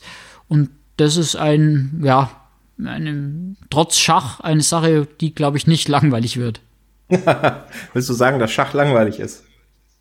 Ja, also ich sag mal, ich bin jetzt nicht unbedingt der, ja, der jetzt, sich jetzt uh, tief damit beschäftigt hat. Mein Vater war früher ja semi-professioneller Schachspieler selbst und hat da mir oft schon davon erzählt, dass er teilweise nach einem äh, ja, Liga-Tag äh, im, im Schach äh, mehr äh, geschwitzt hat und mehr ähm, ausgelaugt war wie nach einem äh, Tag, äh, wo er äh, Volleyball auch noch aktiv gespielt hat. Also ich kann mir schon vorstellen, dass für Leute, die sich mit Schach beschäftigen, dass das alles andere als langweilig ist, aber für Außenstehende sitzt man da halt vor einem Spielbrett. ja, das stimmt. das stimmt, ja. Gut, aber ich glaube, an Serien, die sich tatsächlich äh, als Hauptthema mit Schach auseinandersetzen, gibt's glaube ich, so gut wie nichts, bis überhaupt nichts. Von dem her ähm, schauen wir mal, wie dann das Thema da verhandelt wird. Also sowohl Barbaren als auch das Damen-Gambit am 23.10. bei Netflix zu sehen. Dann hätten wir noch eine Doku, die tatsächlich jetzt schon am 1.10. startet bei Netflix die der Krischi zwar nicht gesehen hat, aber er kennt zumindest den Macher der Doku. Es heißt, wie ein Fremder. Was möchtest du uns dazu erzählen, Krischi? Ja, es geht in dieser Doku um Roland Meyer de Voltaire. Das war früher mal der Frontmann von der äh, Band Voltaire und der hat für den Regisseur dieser Doku eigentlich schon, also für andere Dokus, immer die Filmmusik beigesteuert und äh, im Umkehrschluss hat anscheinend sich der Regisseur gedacht, okay, ich bin ja ein Spezialist für Langzeit-Dokus, äh, dann begleite ich den direkt mal, während er mir hilft bei meinen anderen Arbeiten, auch über sechs Jahre. Und ja, da geht's dann halt auch unter anderem wohl um ja das ganze ähm, Business letzten Endes. Ähm, da werden einige Leute interviewt, wie äh, Schiller, Matzen, wem's was sagt, Megalo, ähm, sind eigentlich alles so bekannte Künstler und Bands. Und ja, letzten Endes wie so dieser Aufstieg, Fall etc. in diesem ganzen Business läuft. Darum wird es wohl dort gehen. Und Aljoscha Pause, der Regisseur dieser Doku, hatte auch zuvor schon die Dokus rausgebracht. Tom Meets Sisu, von der ich ein sehr großer Fan bin. Da geht es um den Fußballer Thomas Bräuch, der äh, vielleicht nicht allen was sagt, aber der inzwischen, glaube ich, auch bei der Sportschau äh, zusammen mit einem anderen ehemaligen Fußballer Jerome Polens äh, so eine Analyse-Runde immer wieder macht und auch immer mal als Experte auftritt. Ich weiß jetzt aber nicht, ob ARD oder ZDF, da achte ich dann ehrlich gesagt nicht genau genug drauf. Der damals auf jeden Fall mit Lukas Podolski, Bastian Schweinsteiger, Philipp Lahm in einem Jahrgang war und als verheißungsvolleres Talent galt als ein Schweinsteiger oder ein Philipp Lahm. Den hat er auch schon über Jahre begleitet. Da hat halt auch die jetzige Auffigur Roland Meyer del Voltaire die Musik zu beigesteuert. Es gibt nur andere Dokus wie Trainer oder Being Mario Götze. Ähm, also Aljoscha Pause hat schon ein paar sehr gute, bekannte Dokus gemacht. Zuletzt auch auf ähm, 2019 auf Prime, auch Inside Borussia Dortmund. Stammte auch von ihm. Also wie man merkt, eigentlich mehr normales im Fußball ähm, sich am Verorten, konzentriert er sich hier jetzt dann mal halt mehr auf den Künstler, auf das Musikbusiness. Und da bin ich schon sehr gespannt drauf. Das klingt gut, ja. Ich wusste tatsächlich, also Tom Meets Sisu war mir ein Begriff. Allerdings wusste ich nicht, dass es da um Thomas Bräuch geht. Ähm, jetzt, wo ich das, wo ich das höre, werde ich mir das doch dann mal anschauen. Weißt du zufällig, ob es den irgendwo zu streamen gibt? Ich bin gerade am Recherchieren für dich. das ist sehr nett, ja. Äh, tatsächlich ist er in der Prime Flat mit drin. Na, perfekt. Perfekt. Dann werde ich mir den mal, mal anschauen, denn das ist an sich äh, Thomas Bräuch ein sehr, sehr interessanter Charakter. Da kann man sich, wenn man Fußballfan ist, der hat eine sehr interessante Geschichte hinter sich, kann man Richtig. sich da mal und das begleitet ihn wirklich auch in der Zeit von direkt unmittelbar nach seinem Wechsel von Wacker Burghausen zu Borussia Mönchengladbach. Das heißt, du mhm. als Kölner wirst auch einen tiefen Einblick in die Kölner Zeit noch sehen. Sehr schön, ja. Sehr schön. Ja, der wurde tatsächlich auch mal, um einen kleinen Exkurs äh, zu wagen, wem das was sagt, wer nicht nur unseren Podcast hört, sondern auch bei Sportpodcasts ein wenig bewandert ist. Im Rasenfunk-Podcast wurde eine komplette Folge, die auch, glaube ich, über drei Stunden geht, mit Thomas Bräuch aufgenommen, in der er über seinen Werdegang ähm, redet. Auch wahnsinnig interessant, ja. Okay, Gut, dann hätten wir also auch was für die Doku-Freunde. Dann hätten wir, bevor wir dann zu den, ähm, zu den Serienankündigungen kommen, noch ein kleines Special, was sich Prime geschnappt hat. Und zwar kooperiert Amazon mit Blumhouse Productions, also dem ähm, ja mittlerweile denke ich allseits bekannten Produktionsstudio von Jason Blum, die eben unter anderem ja mit Paranormal Activity sind sie groß geworden, aber eben auch so äh, Filme wie Sinister, Insidious und so gut wie fast jeden bekannten neuen Horrorfilm produziert haben. Und zwar geht dieser Deal über acht Filme. Das ganze Projekt heißt Welcome to the Blumhouse. Und jetzt im Oktober werden vier dieser acht Filme zu Prime kommen. Und zwar zwei am 6.10., zwei am 13.10 alle natürlich irgendwo im Horrorgenre verhaftet, weil das nun mal die Paradedisziplin vom Blumhouse ist. Und alle auch mit ganz unterschiedlichen Geschichten. Man kann sich da ein, einen gemeinsamen Trailer aktuell anschauen, der alle Filme kurz anreißt. Und ähm, am, ja, am 6.10. kommt The Lie und Blackbox zu Prime und am 13.10. dann Evil Eye und Nocturne. Und ja, die klingen eigentlich alle recht interessant. Äh, vor allem finde ich Evil Eye sehr interessant, weil es tatsächlich ein Horrorfilm aus Indien ist. Und da kann ich mich jetzt auch nicht entsinnen, wann ich da den letzten Horrorfilm aus Indien gesehen habe. Ähm, ja, und die Filme, ich finde, die klingen alle ganz interessant. Ähm, zum Inhalt gibt es noch gar nicht so schrecklich viel ähm, zu sagen. Da muss man am besten dann sich den, den Trailer angucken, wenn man da ein bisschen mehr was sehen will. Aber ich denke, dass ja, Blumhouse ist so ein bisschen Hit and Miss. Also die haben ja durchaus äh, ein paar der größten Horrorfilme der Neuzeit gemacht, eben mit Paranormal Activity. Es war ja ein wahnsinnig großer Erfolg. Aber durchaus auch ein bisschen Stangenware zuletzt, ähm, wo es dann doch mehr Richtung, Richtung Jumpscare-Achterbahn geht, was wir gerade bei, bei Bly Manor bzw. Hill House ja schon angesprochen hatten. Ähm, aber ich denke, gerade für Genrefans ähm, ganz nett. Also wie gesagt, 6.10. zwei Filme, 13.10. zwei Filme und die anderen vier Filme aus dem Deal zwischen Amazon und Blumhouse kommen dann 2021 direkt zu Prime.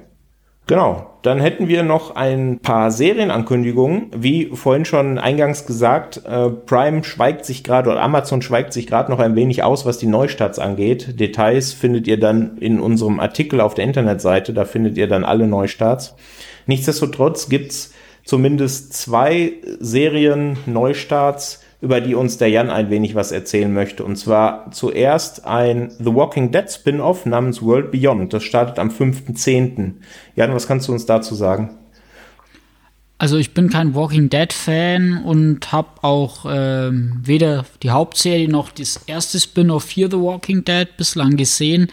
Ich habe nur ein bisschen was mitbekommen, das wollte ich den Hörern halt nicht vorenthalten, dass diese neue Serie, also die ist von vornherein, glaube ich, nur auf eine oder maximal zwei Staffeln ausgelegt und handelt eben von hauptsächlich Jugendlichen, die halt ähm, in der äh, Frühphase der ähm, Zombie-Apokalypse sich irgendwie ähm, behaupten müssen und dass die ersten Stimmen dazu eher sehr schlecht sind. Okay. Ja, das war eigentlich auch schon alles dazu.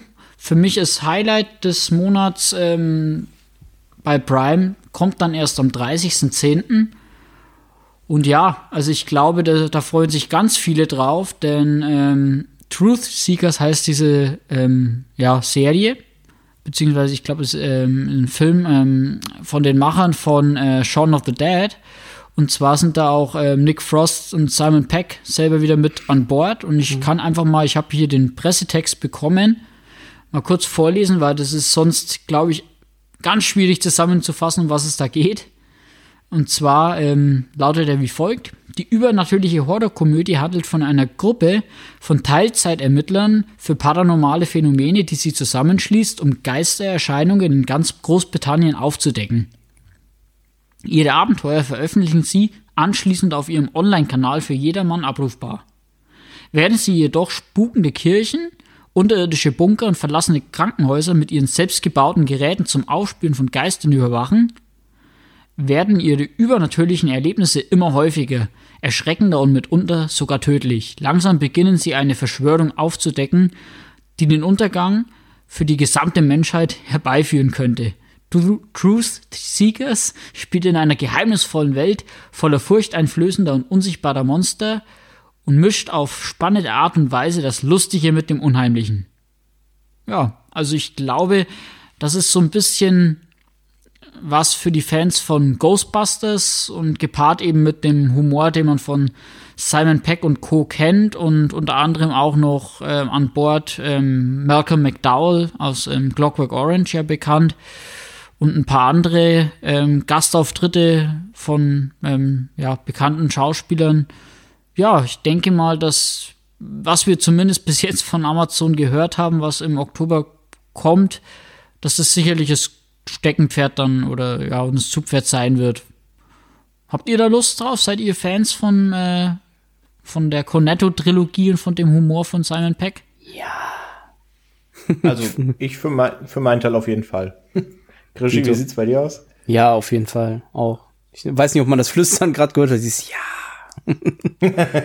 also ich bin, also Simon Peck gucke ich mir sogar wirklich teilweise richtig derben Kram an. Also was heißt derben Kram, aber Zeugs, was nicht mehr so, ähm, wie ist das nochmal? Ich glaube, New York zum Verlieben oder New York für Anfänger. Selbst sowas habe ich mir angeguckt, nur weil Simon Peck dabei war. Das ist noch mit Kirsten Dunst und äh, Megan Fox. Und ich glaube, das war eine Liebeskomödie, wenn ich das richtig im Kopf habe. Äh, Hectors Reise ins Glück oder sowas. Also sind, ich mag wirklich einfach die Combo. Und Paul ist jetzt nicht so das Geniale, aber die Cornetto-Trilogie auf jeden Fall ganz weit vorne. Nur da Hast kann ich den, mich sehr ähm, entscheiden. Den Film mit ihm gesehen, wo er, wie hätte er geheißen? Run, Fat Boy, Run? Ja, den habe ich sogar hier. Der ist auch super. ja. ja. Ja, ist, wie gesagt, ich bin ja Läufer und da ist es ganz äh, witzig, dann auch sowas zu sehen, aber er ist halt immer sympathisch. Also ich finde auch in den neueren äh, Mission Impossible Teilen ist er eigentlich immer der Sympathieträger und auch in den, ähm, ja, als, äh, ja, in den Star Trek Filmen war er jetzt immer für mich mit, äh, ja, Als knuddeliges Highlight. Ja, das stimmt. Das klingt doch sehr gut, ja. Also startet dann am 30.10. bei Prime und ich denke, ja, wir haben es ja gerade schon durchscheinen lassen, wir sind da alle mehr oder minder äh, Fans des Duos, deswegen denke ich, wir werden alle reinschauen und dann vermutlich in einer der nächsten Episoden dann mal kundtun, wie es uns gefallen hat. Okay, also Truth Seekers am 30.10. bei Prime. Ja, und damit hätten wir auch schon die Neustarts durch und würden zum Redebedarf schwenken, der heute auch ein bisschen übersichtlicher, glaube ich, ausfällt als sonst, würde ich mal schätzen. Aber trotzdem haben wir, wir drei in dem letzten Monat ein paar Sachen gesehen, über die wir gerne ein paar Worte verlieren möchten. Und zwar starten wir da mal mit dem, ich denke, aktuellsten, ja, vielleicht nicht unbedingt aktuellsten, aber einen der aktuellsten Einträge auf der Liste. Und zwar einer neuen Netflix-Serie namens Ratchet. Ähm, Jan, kannst du uns kurz den Inhalt zusammenfassen? Du hast ja, glaube ich, auch für, für filmtoast.de die Kritik geschrieben. Ja, genau. Also es geht um die ähm, Mildred Ratchet, die man vielleicht, wer den Film kennt, aus Einer Flug übers Kuckucksnest kennt. Und da ist es nämlich die, ja, etwas bösartige ähm, Gegenspielerin, die Schwester, die ähm, Jack Nicholson da in der Nervenheilanstalt das Leben ein bisschen schwer machen will und schwer macht. Und ja, es ist ein Prequel, mehr oder weniger, zu ihrer Figur aus dem Film. Man muss dazu sagen, ähm, es wird auch immer wieder an Beginn der Folgen eingeblendet, ist angelehnt an diese Person. Aber erstens, ähm, der Film spielt, glaube ich, so Mitte, Ende der 60er. Und die Serie setzt im Jahr, ähm, ich glaube, 1947 an. Ähm, und Sarah Paulson ist allerdings, die hier die Mildred Ratchet spielt, jetzt schon 15 Jahre, glaube ich, älter als die Darstellerin, die damals äh, Mildred Ratchet in dem Film gespielt hat. Also es ist mehr oder weniger ähm, eine lose Adaption, ähm, eine, ein Weiterspinnen von ähm, ja, der Person, aber jetzt wirklich als ähm, ja, Prequel das zu bezeichnen, ist schwierig, weil es auch, und das liegt auch, ähm, wie ich in meiner Kritik geschrieben habe, ähm, auch an der etwas anderen Tonalität, weil ja ähm, einer Flug übers Kuckucksnest eher ein ja, Sozialdrama ist. Ähm, es geht mehr oder weniger da auch um die Personen mehr, die dort in dieser Anstalt sitzen und sich dann halt damit arrangieren müssen und um den rebellischen Jack Nicholson, der dort ähm, ja sich gegen die restriktiven Behandlungsmethoden wehrt. Und ja, in Ratchet geht's dann, wie gesagt, eigentlich nur um diese ja, eine Person ähm, mehr oder weniger, die eben als geheimnisvolle Schwester am Anfang eingeführt wird, die dort ähm, sich dann in dieser ähm, Nervenheilanstalt langsam aber sicher nach oben arbeitet und ganz am Anfang, und wir wollen jetzt natürlich an der Stelle nicht spoilern, weiß man auch gar nicht, wieso sie unbedingt da arbeiten will. Ähm, was macht sie jetzt aus? Was sind ihre Ziele? Ähm, Im Laufe der Serie wird halt immer mehr offenbart, dass sie halt dann auch ein bisschen, ja, eine dunkle Seite hat und die hat auch Gründe und ihre ja, Ziele und ihre ja, Gegenspieler werden dann auch immer klarer definiert, aber insgesamt ähm, ist es, finde ich, wer American Horror Story gesehen hat, eigentlich ziemlich nah da dran. Also es ist eigentlich fast wie eine weitere American Horror Story Ratchet Staffel. Ja. ja ähm, ich weiß nicht, ich glaube, du hast es erst äh, die letzten Tage gesehen. Kannst du vielleicht ein bisschen was zu deinem Eindruck äh, sagen, Patrick, wie du die Serie jetzt empfunden hast? Oder äh, hat es dir gefallen oder ähm, mhm, bist du ja. eher enttäuscht? Also, ja, du hast gerade gesagt, also meine Freundin und ich haben das jetzt an zwei Tagen durchgeguckt. Das ist ja auch nicht ganz so lang. Das sind, glaube ich, acht Folgen. Je so grob dreiviertel Stunde. Mehr oder minder, ja. Und ich meine, allein das, was an zwei Tagen durchgeguckt haben, sagt schon recht viel. Also wir fanden es eigentlich beide sehr, sehr gut. Ähm, ja, die Parallelen zu American Horror Story, die du angibst, sind natürlich da. Und nicht nur, weil Sarah Paulson die Hauptrolle spielt. Ähm, ich finde es für, für eine American Horror Story Staffel hätte es aber ein bisschen zu wenig Grusel und Schock und What the fuck Momente. Ähm, also startet natürlich relativ derbe aber so im Laufe der Zeit wird eben, ja, die Perspektive rein auf Ratchet und ihr Tun in der Nervenheilanstalt gelenkt. Und ich fand es eigentlich ziemlich, ich war sehr gut unterhalten, ich fand es richtig gut. Ähm, ja. Es hat, ich, ich finde, es ist auch besser ausgestattet als viele der American Horror Story Staffeln. Also gerade in den letzten Staffeln fand ich, hat das schon da ein bisschen abgenommen. Ähm, besser produziert auch. Und ist ja auch dann abseits von Sarah Paulson relativ äh, gut besetzt mit Judy Davis. Sharon Stone hat ja auch noch eine, eine Rolle in dem Ganzen. Und ich fand es äh, durchaus unterhaltsam. Ich fand, man hätte vielleicht äh, ganz einverstanden mit der letzten Folge und da mit dem Schluss bin ich nicht. Ich fand, die letzte Folge geht ein bisschen zu weit, wenn man so will. Also die hätte es aus meiner Sicht nicht gebraucht. Da hätte man vor der letzten Folge vielleicht schon Schluss machen können und hätte auch ein ganz passables Ende gehabt. Aber ich finde, wer eben auf American Horror Story steht, eben auf ein bisschen abstruse Charaktere, denn tatsächlich jeder der Charaktere, die man da trifft, hat sein Päckchen zu tragen und ist sehr eigen. Ähm, ja. Also ich fand es durchaus unterhaltsam, ja. Ja, also ich finde auch, es ist eine unterhaltsame Serie, aber man muss halt ein bisschen ähm, sich davon verabschieden, dass es eben tonal ähm, wirklich eine Vorgeschichte von dem Film ist. Aber wie du gesagt hast, die skurrilen Charaktere sind natürlich da ähm, vor allem jetzt äh, Sharon Stone und ähm, auch der John John Briones spielt quasi einen, ja, äh, psychiatrischen Arzt, der selber eigentlich äh, meisten Behandlungen wahrscheinlich bedürfte auch. und ähm, dann taucht auch noch Brandon Flynn auf, ähm, ich frage noch nicht in welcher Rolle. Das ist der ähm, einer der Hauptdarsteller auch von 13 Reasons Why. Und ja, ja, ich denke mal, die wenigsten würden da zum Beispiel auch Vincent D'Onofrio erkennen, wenn man es nicht wüsste, dass er es ist. Und ja, ich denke mal, ähm, nachdem von Anfang an klar war, dass der, eine zweite Staffel kommen wird, ist, ähm, ist auch für mich das Ende einigermaßen erträ äh, erträglich, sage ich mal. Ähm, und ich hoffe mal, dass man dann in der zweiten Staffel ähm, vielleicht noch ein bisschen fokussierter ist, auch tonal fokussierter und nicht so ein bisschen zwischen den Genres hin und her schwammert. Dann mhm. ist, dann denke ich mal, dass man die ähm, Serie noch ein bisschen straffen kann. Und ähm, aber nichtsdestotrotz finde ich, ist es eine der sinnvollsten ähm, Prequels, sage ich mal, ähm, die das im Endeffekt zwar keins ist, aber dann trotzdem eine neue interessante Geschichte erzählt. Genau, ja. Es wird ja dann auch im Intro immer eingeblendet, dass es lose auf dem Charakter basiert.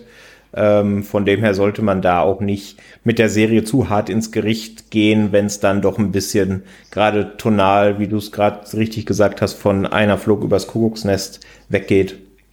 Ja. ja. Und noch eine Sache, also man muss die Farbe grün mögen. Ja, das stimmt. Also wenn man quasi äh, Angst vor Grün hat, also ich weiß nicht, ob es es gibt, eine Grünophobie oder so, ähm, dann ist die Serie definitiv ähm, ein Horrortrip. Das stimmt, ja. Das stimmt. Ja, allgemein sehr farbenfrohe Serie. Das kann man, kann man, denke ich, so stehen lassen. Ähm, Krischi klingt nach was, was du dir anschaust oder eher, eher nicht? Ich wollte dem Ganzen definitiv mal eine Chance geben, aber dazu möchte ich noch vorher trotzdem das Kuckucksnest erst gesehen haben. Und den habe oh. ich mir erst vor knapp zwei oder drei Wochen, habe ich den mir auf Blu-ray besorgt. Und ja, muss noch nachgeholt werden. Möchte ich noch nachholen. Womöglich sogar noch in den nächsten zwei, drei Tagen. Ah, wunderbar. Ja, dann, dann kannst du ja dann mal kundtun, wie dir dann Ratchet gerade im Vergleich zum Kuckucksnest gefallen hat. Okay, dann hätten wir einen Film noch auf der Liste des Redebedarfs, den wir, glaube ich, in der letzten Folge auch schon relativ ausführlich abgehandelt hatten, ähm, den wir nur schlicht jetzt auch äh, zumindest zwei von drei gesehen haben, und zwar I'm Thinking of Ending Things. Ähm, ja, ich denke, zur, zur Prämisse, zur Story haben wir, glaube ich, in der letzten Folge schon alles gesagt. Nur ganz kurz, es geht im Grunde um ein Pärchen, was, glaube ich, noch nicht so lang zusammen ist, aber wo sie schon sehr aktiv drüber nachdenkt, Schluss zu machen, wie der Titel ja schon verrät. Nichtsdestotrotz äh, macht sie sich mit ihrem Noch-Freund auf den Weg, um seine Eltern kennenzulernen. Unter anderem, also seine Mutter gespielt von Tony Collette. Und was dann in dem Haus der Eltern passiert, ja, man könnte versuchen, es zu beschreiben, aber man muss es einfach sehen, um es zu glauben. Ähm, ist ein Charlie Kaufman-Film und auch inszeniert von Charlie Kaufman und zieht, finde ich, dann auch inszenatorisch und was die Geschichte angeht und was in der zweiten Hälfte passiert, so ziemlich alle Register. Ähm, ist absolut Hit or Miss. Also wenn man bei Letterbox schaut, der hat ja von einem bis fünf Sterne alles geerntet. Ganz wenige sind so bei dreien oder zweieinhalb im Mittelmaß. Und ich bin, glaube ich, auf vier Stände gegangen, weil ich es von vorne bis hinten unterhaltsam fand. Und nach ein bisschen drüber sinnieren, was denn da passiert ist, hat das auch zumindest für mich in meiner Interpretation Sinn ergeben. Von dem her war ich da komplett, komplett dabei. Jan, wie fandst du den Film? Ich habe ja auch unsere Kritik geschrieben. Ich habe sogar Stimmt, noch ja. einen halben Stern, Stern mehr gegeben, wie ähm, du. Mhm. Ähm, habe viereinhalb von fünf Punkten und ich war wirklich sehr begeistert davon, habe mich danach auch ein bisschen eingelesen, was die Unterschiede zur Buchvorlage sind. Und ja, also ich habe mir mittlerweile auch, wie du auch sagst, eine eigene Interpretation erschlossen, die auch Sinn ergibt. Wir müssen jetzt wahrscheinlich in einen Spoiler-Part gehen, um dann die Interpretationen abzugleichen. Aber nee, ich fand der Film ist wirklich sehr, sehr gut und ich habe ja im letzten Streamcatcher da schon ähm, davon geschwärmt, weil ich ihn schon sehen konnte und ich hoffe mal, ich habe da nicht zu viel versprochen, dass das ja eine andere Art von Mindfuck ist, wie jetzt beispielsweise die Nolan-Filme. Ähm, aber dass da auch Knoten äh, im Gehirn entstehen, die dann wieder ähm, ja, der Entwirrung bedürfen. Das ist eine, ja, da ist der Charlie Kaufman auch Meister seines Fachs und wird dem auch hier wieder gerecht. Also ich glaube, allzu viel müssen wir da gar nicht mehr sagen. Wie gesagt, nochmal vielleicht der Verweis auf die Kritik äh, auf unserer Website. Und ja, und weiterhin eine wärmste Empfehlung für den Film.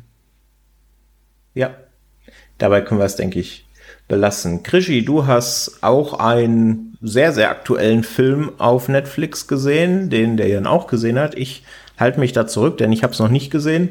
Und zwar handelt es sich um Enola Holmes. Was möchtest du uns denn dazu erzählen?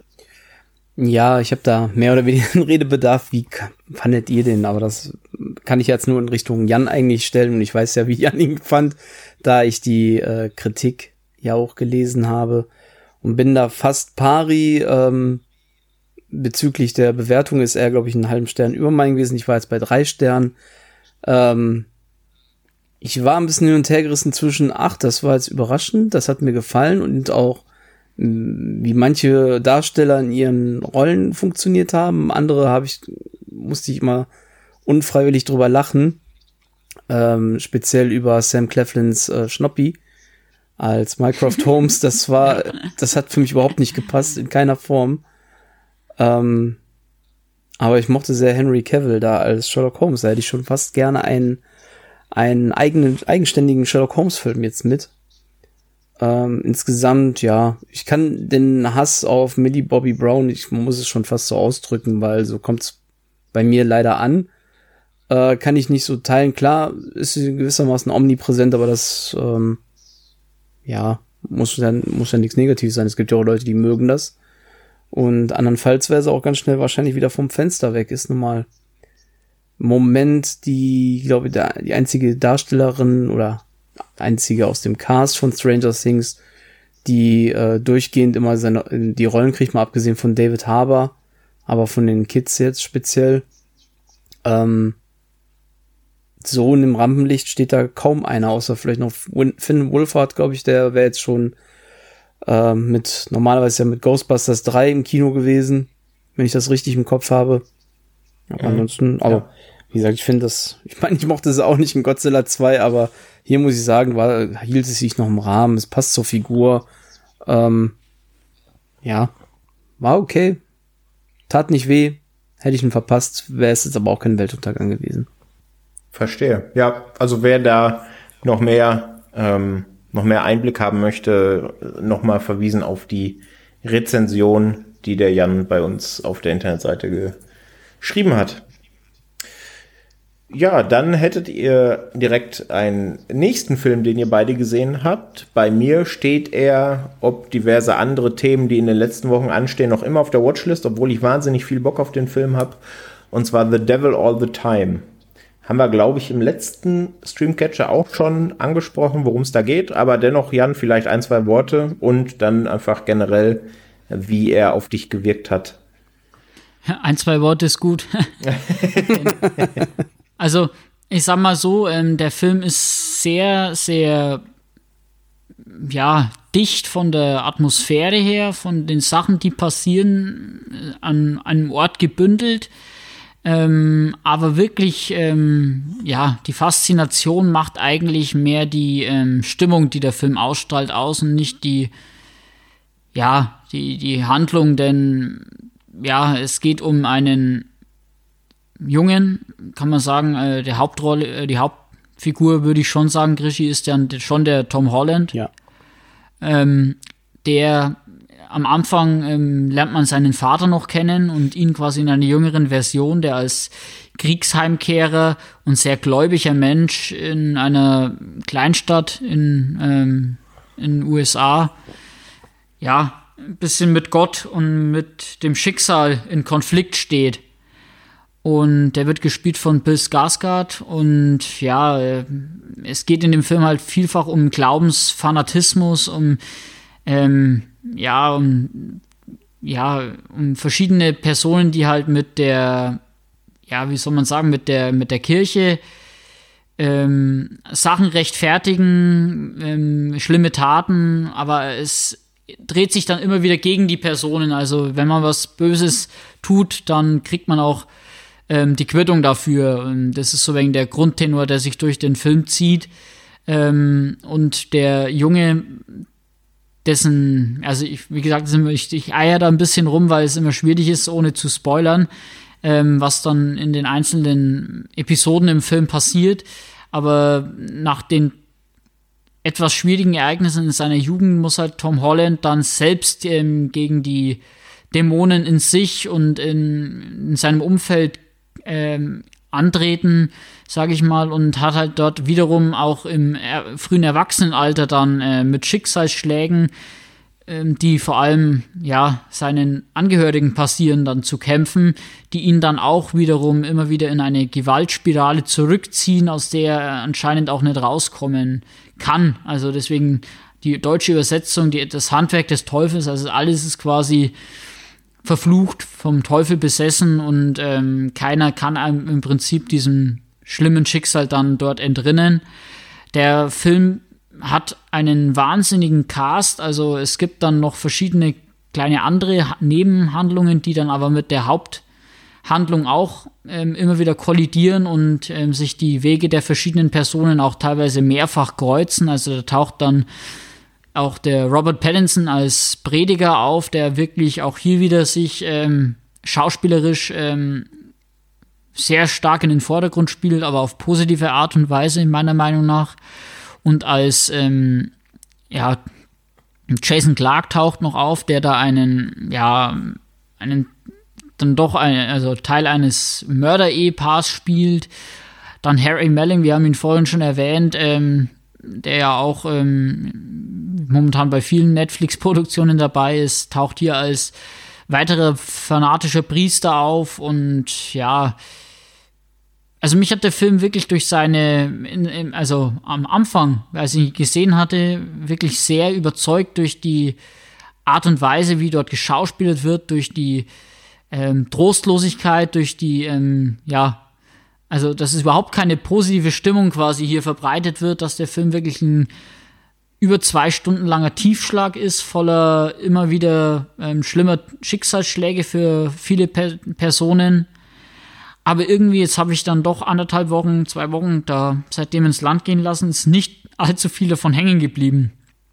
Deswegen kann ich auch alle Kritik daran verstehen, die den Film dann halt dann doch als irgendwie ziellos äh, bewerten. Also es ist ein Erlebnis, den Film zu sehen, sich davon runterreißen zu lassen, aber viel erzählt wird da eigentlich nicht, außer dass quasi zu fana fanatischer Glaube im, im Chaos enden wird. Mhm. Krigi, was ist deine Meinung? Ja, ich hatte auch sehr gemischte Gefühle nach dem Film, weil ich sag, der Cast war klasse, die haben auch super geschauspielert, die Atmosphäre, die ist wirklich sehr geil. Äh, ich musste sehr viel an äh, There Will Be Blood denken, aufgrund des Scores, aufgrund dieses, ja, ähm, ja, dieses ganz feine Violinspiel, was da immer wieder kam und immer wieder so die Nerven angespannt hat, sage ich jetzt mal. Ähm, das war schon klasse, aber irgendwo, ja, nicht belanglos, aber halt ziellos trifft es schon ganz gut, wie Jan gesagt hat. Es bleibt am Ende, ist es so, so ein Fragezeichen, hm, ich habe irgendwie mehr erhofft. Da, da, da hätte auch vielleicht ein bisschen mehr drin sein können, vielleicht hätte was kürzer sein müssen, sich mit manchen Themen nicht so äh, extrem ähm, aufhalten sollen, manchen Figuren vielleicht gar nicht so aufhalten sollen. Das kam mir vor, man wollte einfach jedem Schauspieler irgendwo seine Bühne geben. Ähm, und es waren ja nicht wenig bekannte Gesichter und gute Schauspieler dabei. Von daher, ja. Ich, ich schwanke immer noch so zwischen drei und dreieinhalb Sternen, weil ähm, mir die At Grundatmosphäre einfach doch so gut gefallen hat, dass ich sage, äh, das ist schon eine gute Wertung gute Wertung wert, tolles Deutsch. Aber ähm, irgendwie fehlte da was. Also da war mehr drin. Ja. Okay. Also ich ja. vielleicht noch einen kleinen Tipp an dieser Stelle. Also ich habe, glaube ich, in meiner ersten Reaktion in unseren Chat geschrieben, dass es eine Mischung aus ähm, Place Beyond the Pines, ähm, ja, ähm, Lars von Trier Film und Brimstone. und da würde ich vielleicht an der Stelle den letzten genannten nochmal empfehlen, denn der beschäftigt sich eben auch mit ähm, extremen ja, Glaubensfanatikern und fand ich im Endeffekt, was das betrifft, aber ein bisschen nachhaltiger. Also der bleibt länger im Gedächtnis, also Brimstone. Oder dämonisch. klar. Ich musste mal an dämonisch genau. denken mit Matthew McConaughey, Bill Paxton. Ja. Oh, stimmt. Auch ja. ein gutes Beispiel, ja. Okay, also ein Film, der eher durch seine Wirkung und Atmosphäre besticht, denn über seine Story, die einem dann länger im Gedächtnis bleibt. Okay.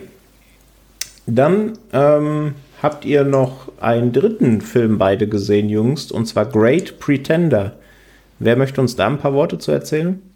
Ich kann ja mal einfach anfangen. also es ist kein Film, sondern eine Serie. Ah, okay. Ähm, alles gut, alles gut.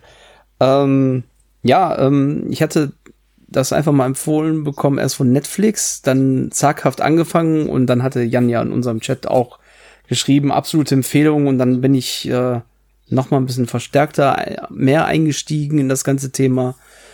Muss sagen, dass ich zunächst dachte, es geht, äh, also es ist erstmal eine Anime-Serie, sollte man noch vielleicht dazu sagen. Ich glaube, das ist jetzt ein bisschen verloren gegangen gerade, ich bin mir jetzt nicht sicher ähm, wo es um einen japanischen Hochstapler geht, Makoto.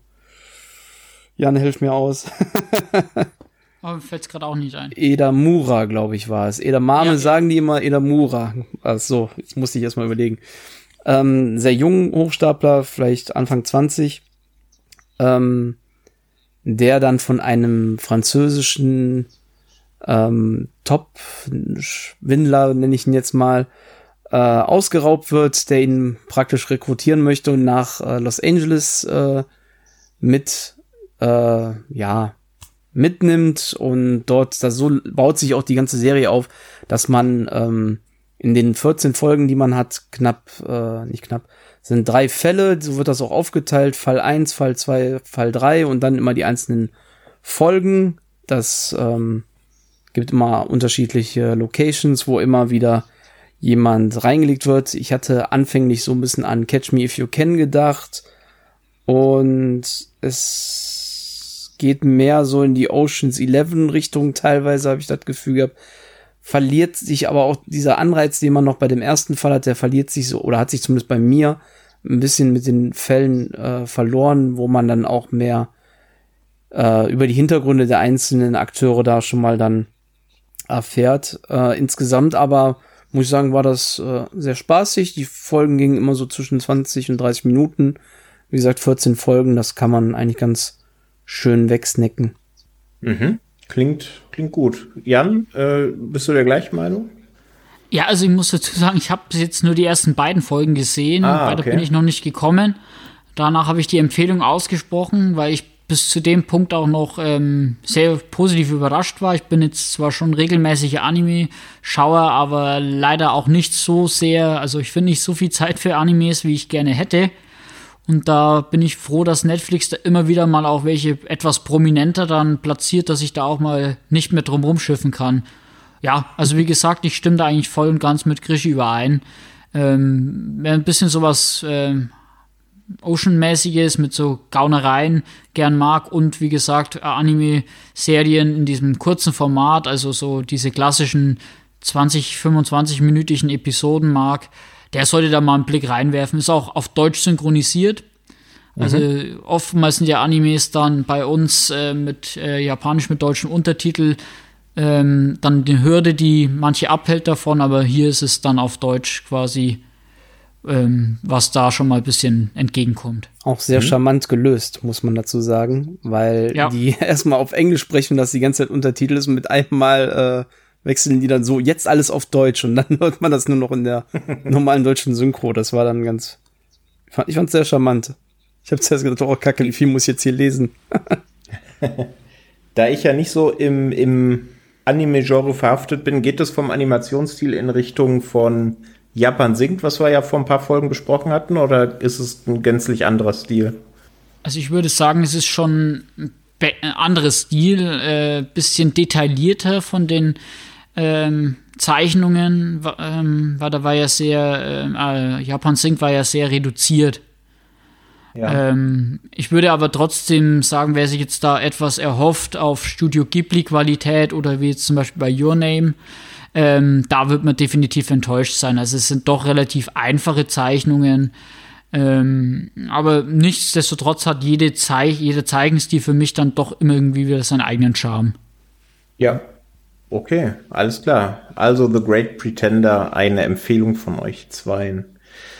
Ja, abschließend, Jan, du hast, glaube ich, noch ein zwei, ein, zwei andere Sachen gesehen, die du kurz anreißen möchtest, oder? Ja, das mache ich jetzt, würde ich sagen, mal ganz im Schnelldurchlauf. Ich fange mal mit der zweiten Staffel von Criminal äh, Vereinigtes Königreich an. Und zwar ist das ja ein Projekt gewesen. Letztes Jahr kamen da vier ähm, verbundene Serien ähm, heraus in verschiedenen Ländern, jeweils drei Folgen, die ähm, sich um Verhörsituationen gedreht haben. Und die Serie spielt dann quasi komplett immer äh, pro Folge in, einer, in, einem anderen Fall in einem Verhörzimmer mit ähm, anderem Ermittlungsteam, wie gesagt, abhängig vom Land, wo es dann angesiedelt ist. Es gab eine aus Deutschland, Italien, ähm, ich glaube Frankreich und aus, äh, nee, äh, Deutschland, Spanien, Frankreich und äh, Vereinigtes Königreich. Und die zweite Staffel kommt jetzt nur noch aus, äh, aus England. Und ja, es sind wieder vier Fälle, vier interessante Kriminalgeschichten. Was aber diese Serie in oftmals dann auch ausgezeichnet hat, waren halt dann die relativ bekannten Darsteller. Und in dieser zweiten Staffel, in der zweiten Folge, spielt nämlich den Verdächtigen ähm, Kit Harrington, ähm, der da erstmalig seit Game of Thrones wieder in der Serie mitspielt. Vielleicht für den einen oder anderen schon genug Grund, da mal äh, einen Blick reinzuwerfen. Man kann sich, wie gesagt, jede Folge einzeln anschauen, sind alles abgeschlossene Geschichten. Mhm. Und in der letzten Folge der zweiten Staffel taucht noch, mir fällt gerade der Name nicht ein, ähm, ähm, der Schauspieler von Raj aus ähm, The Big Bang Theory auf. Kunal Was auch eine sehr interessante Rolle ist dort. Genau, ja. Ja, ja also das wäre schon mal ein kleiner Tipp äh, für Krimi-Fans. Dann habe ich noch einen kleinen Tipp vielleicht für Fans des ähm, Zombie-Horrors. Ähm, und zwar gibt es da einen ja, südkoreanischen Zombie-Film. Ähm, Grischi und ich hatten am Anfang von Marketing wegen her ein bisschen falsch, die falsche Hoffnung, bei Hashtag am Leben, dass das eher so eine Zombie-Komödie, vielleicht so von der Humorrichtung äh, von Extreme Job gehen könnte, aber es ist dann doch eigentlich ein reinrassiger Survival-Horror-Film. Ähm, geht um einen Jungen, der in einem Wohnblock als einziger eine ja, dort grassierende ähm, Zombie-Seuche ähm, übersteht und dann herausfindet, es gibt noch ein also er verschanzt sich dann in seinem Apartment und es gibt aber auch in einem gegenüberliegenden Apartment auch noch ein Mädel, das überlebt hat. Und die müssen dann irgendwie sich zusammenfinden, um dann gemeinsam versuchen, ähm, ja, da zu überleben und äh, der Situation zu entrinnen. Das ist ein relativ kurzweiliger, kurzer Zombie-Film, der jetzt nichts Neues erzählt, aber durchaus ein, zwei spannende Momente hat. Also ich würde den jetzt nicht, nicht davon abraten, aber man darf sich jetzt auch nicht zu viel versprechen. Okay, ja, ist nach deinen ersten Worten bei uns in der Gruppe dann auch direkt auf die äh, Hubtober-Liste. Also ist einer von den 31 Horrorfilmen für den Oktober, die wir uns anschauen. Von dem her bin ich sehr gespannt ja. drauf. Ja, und abschließend ein Film, der mich, äh, ja, kann man sagen, auch kalt erwischt hat heißt Verbrechen verbindet, ist ein argentinisches Drama und handelt von einer älteren Dame, einer ja, Mutter eines ja, Angeklagten. Ähm, man bekommt mit, dass sie äh, vor gleichzeitig quasi in zwei Gerichtsfälle verwickelt ist. Und es wird dann Stück für Stück enthüllt, welche Fälle das sind. Unter anderem geht es einmal um, wie gesagt, ihren Sohn, der von seiner ähm, Ex-Frau angeklagt wird ähm, wegen ja, Belästigung und ähm, Vergewaltigung. Und andererseits geht es um eine Haushälterin, eine, die aus einem indigenen Stamm stammt, also eine sehr einfache Person, die sich, ähm, äh, also der sich die ältere Dame mit ihrem Mann zusammen angenommen haben und die haben sogar ihr ähm, ihren Jungen, der, also sie ist auch schon mal ähm, Mutter geworden, diese junge Dame, haben den aber dann mehr oder weniger für die Frau mit in ihrem Haus aufgezogen, weil diese Frau sich eigentlich überhaupt nicht ähm, zivilisiert, sage ich mal, ähm, artikulieren kann und ähm, aufgrund ihrer Vergangenheit und ihrer Jugend quasi in der Wildnis. Und ja, und dann ähm, an dieser Stelle wiederum auch kein Spoiler, führen aber diese ähm, verschiedenen Geschichten dann irgendwie zusammen Und das Schicksal von dieser Frau, wenn man drüber nachdenkt, das beruht auch auf einer wahren Geschichte, ist sehr, sehr ergreifend. Also wirklich ein Film, der mich wirklich jetzt auch noch zwei, drei Wochen nachdem ich den gesehen habe, noch beschäftigt, weil das wirklich eine Situation ist, die, der sich diese Frau dann ausgesetzt sieht äh, zu einem bestimmten Zeitpunkt im Film, ähm, die man selbst, glaube ich, ähm, sich gar nicht vorstellen kann. Also es ist wirklich äh, sehr, sehr ähm, ergreifendes Schicksal und ja, mit einem Ende, das aber wiederum, finde ich, dann sehr, sehr ja, positiv ist und äh, dem Ganzen eine Wendung gibt, die dann, anders wie bei The Devil All the Time, auch mal an, den, an die Menschlichkeit noch glauben lässt. Okay, ja, hatte ich bisher überhaupt nicht auf dem Schirm, ist glaube ich auch schon ein bisschen länger bei Netflix im Programm. Ich glaube seit Mai irgendwie sowas in der Richtung. Hm. Also ja, ein schöner, schöner Tipp zum Abschluss, denke ich. Gut, ja. ja, dann hätten wir, glaube ich, den gröbsten Redebedarf beseitigt. Gibt es ansonsten noch irgendetwas, was euch auf dem Herzen brennt, Krischi, Jan? Äh, eigentlich nicht. Also, wie gesagt, Horror Oktober steht an, fleißig Horrorsachen schauen. Wir werden dann im nächsten Streamcatcher bestimmt auch die ein oder andere Horror-Erfahrung aus dem Oktober mit einbauen können. Mhm. Okay, wunderbar. ja, dann Krischi, ich wollte dich nicht unterbrechen. Nö, nö, ich habe nur gelacht. Ich so, nö, ich habe nix. Kein Redebedarf mehr. okay, wunderbar. Alles gut. Ja, dann vielleicht abschließ abschließend noch zwei Hinweise eher interner Natur. Und zwar hat sich ein bisschen was an unserer Website filmtoast.de getan. Zum einen, da ist federführend auch der Jan mit im Spiel, gibt es da jetzt wöchentlich ein Filmtoast News Brunch. Ja, in dem die wichtigsten News der Film- und Serienwelt zusammengefasst werden in einem schön übersichtlichen Artikel, einmal die Woche. Und das zweite ist, dass wir jetzt einen eigenen Newsletter haben. Findet ihr, wenn ihr auf unsere Website geht, im Bereich über uns und dann Newsletter. Da könnt ihr einfach eure E-Mail-Adresse eintragen und bekommt dann auch ähm, per E-Mail die neuesten Infos, eben einmal zu dem News Brunch, aber auch zu sonstigen Kritiken oder Features, die wir auf der, auf der Internetseite veröffentlichen. Okay, ich denke, dann sind wir das erste Mal, glaube ich, in der Streamcatcher-Historie unter zwei Stunden ins Ziel gegangen. Oder? Uh. Erinnert ihr euch? Ich glaube, es ist lang Mal. her. Wahrscheinlich. Wenn, dann ist es lang her, ja. Okay, wunderbar. Ja, dann bleibt auch nicht mehr viel zu sagen, außer der Jan hat es gerade schon gesagt, wenn ihr ein Fable für Horrorfilme habt, nutzt den Oktober, um fleißig Horrorfilme zu schauen. Ein paar Empfehlungen haben wir euch da ja an die Hand gegeben. Und ansonsten hören wir uns in einem Monat wieder, wenn wir dann über den November sprechen. Dann bis dahin, gehabt euch wohl, bis dann. Tschüss. Tschüss. Ciao.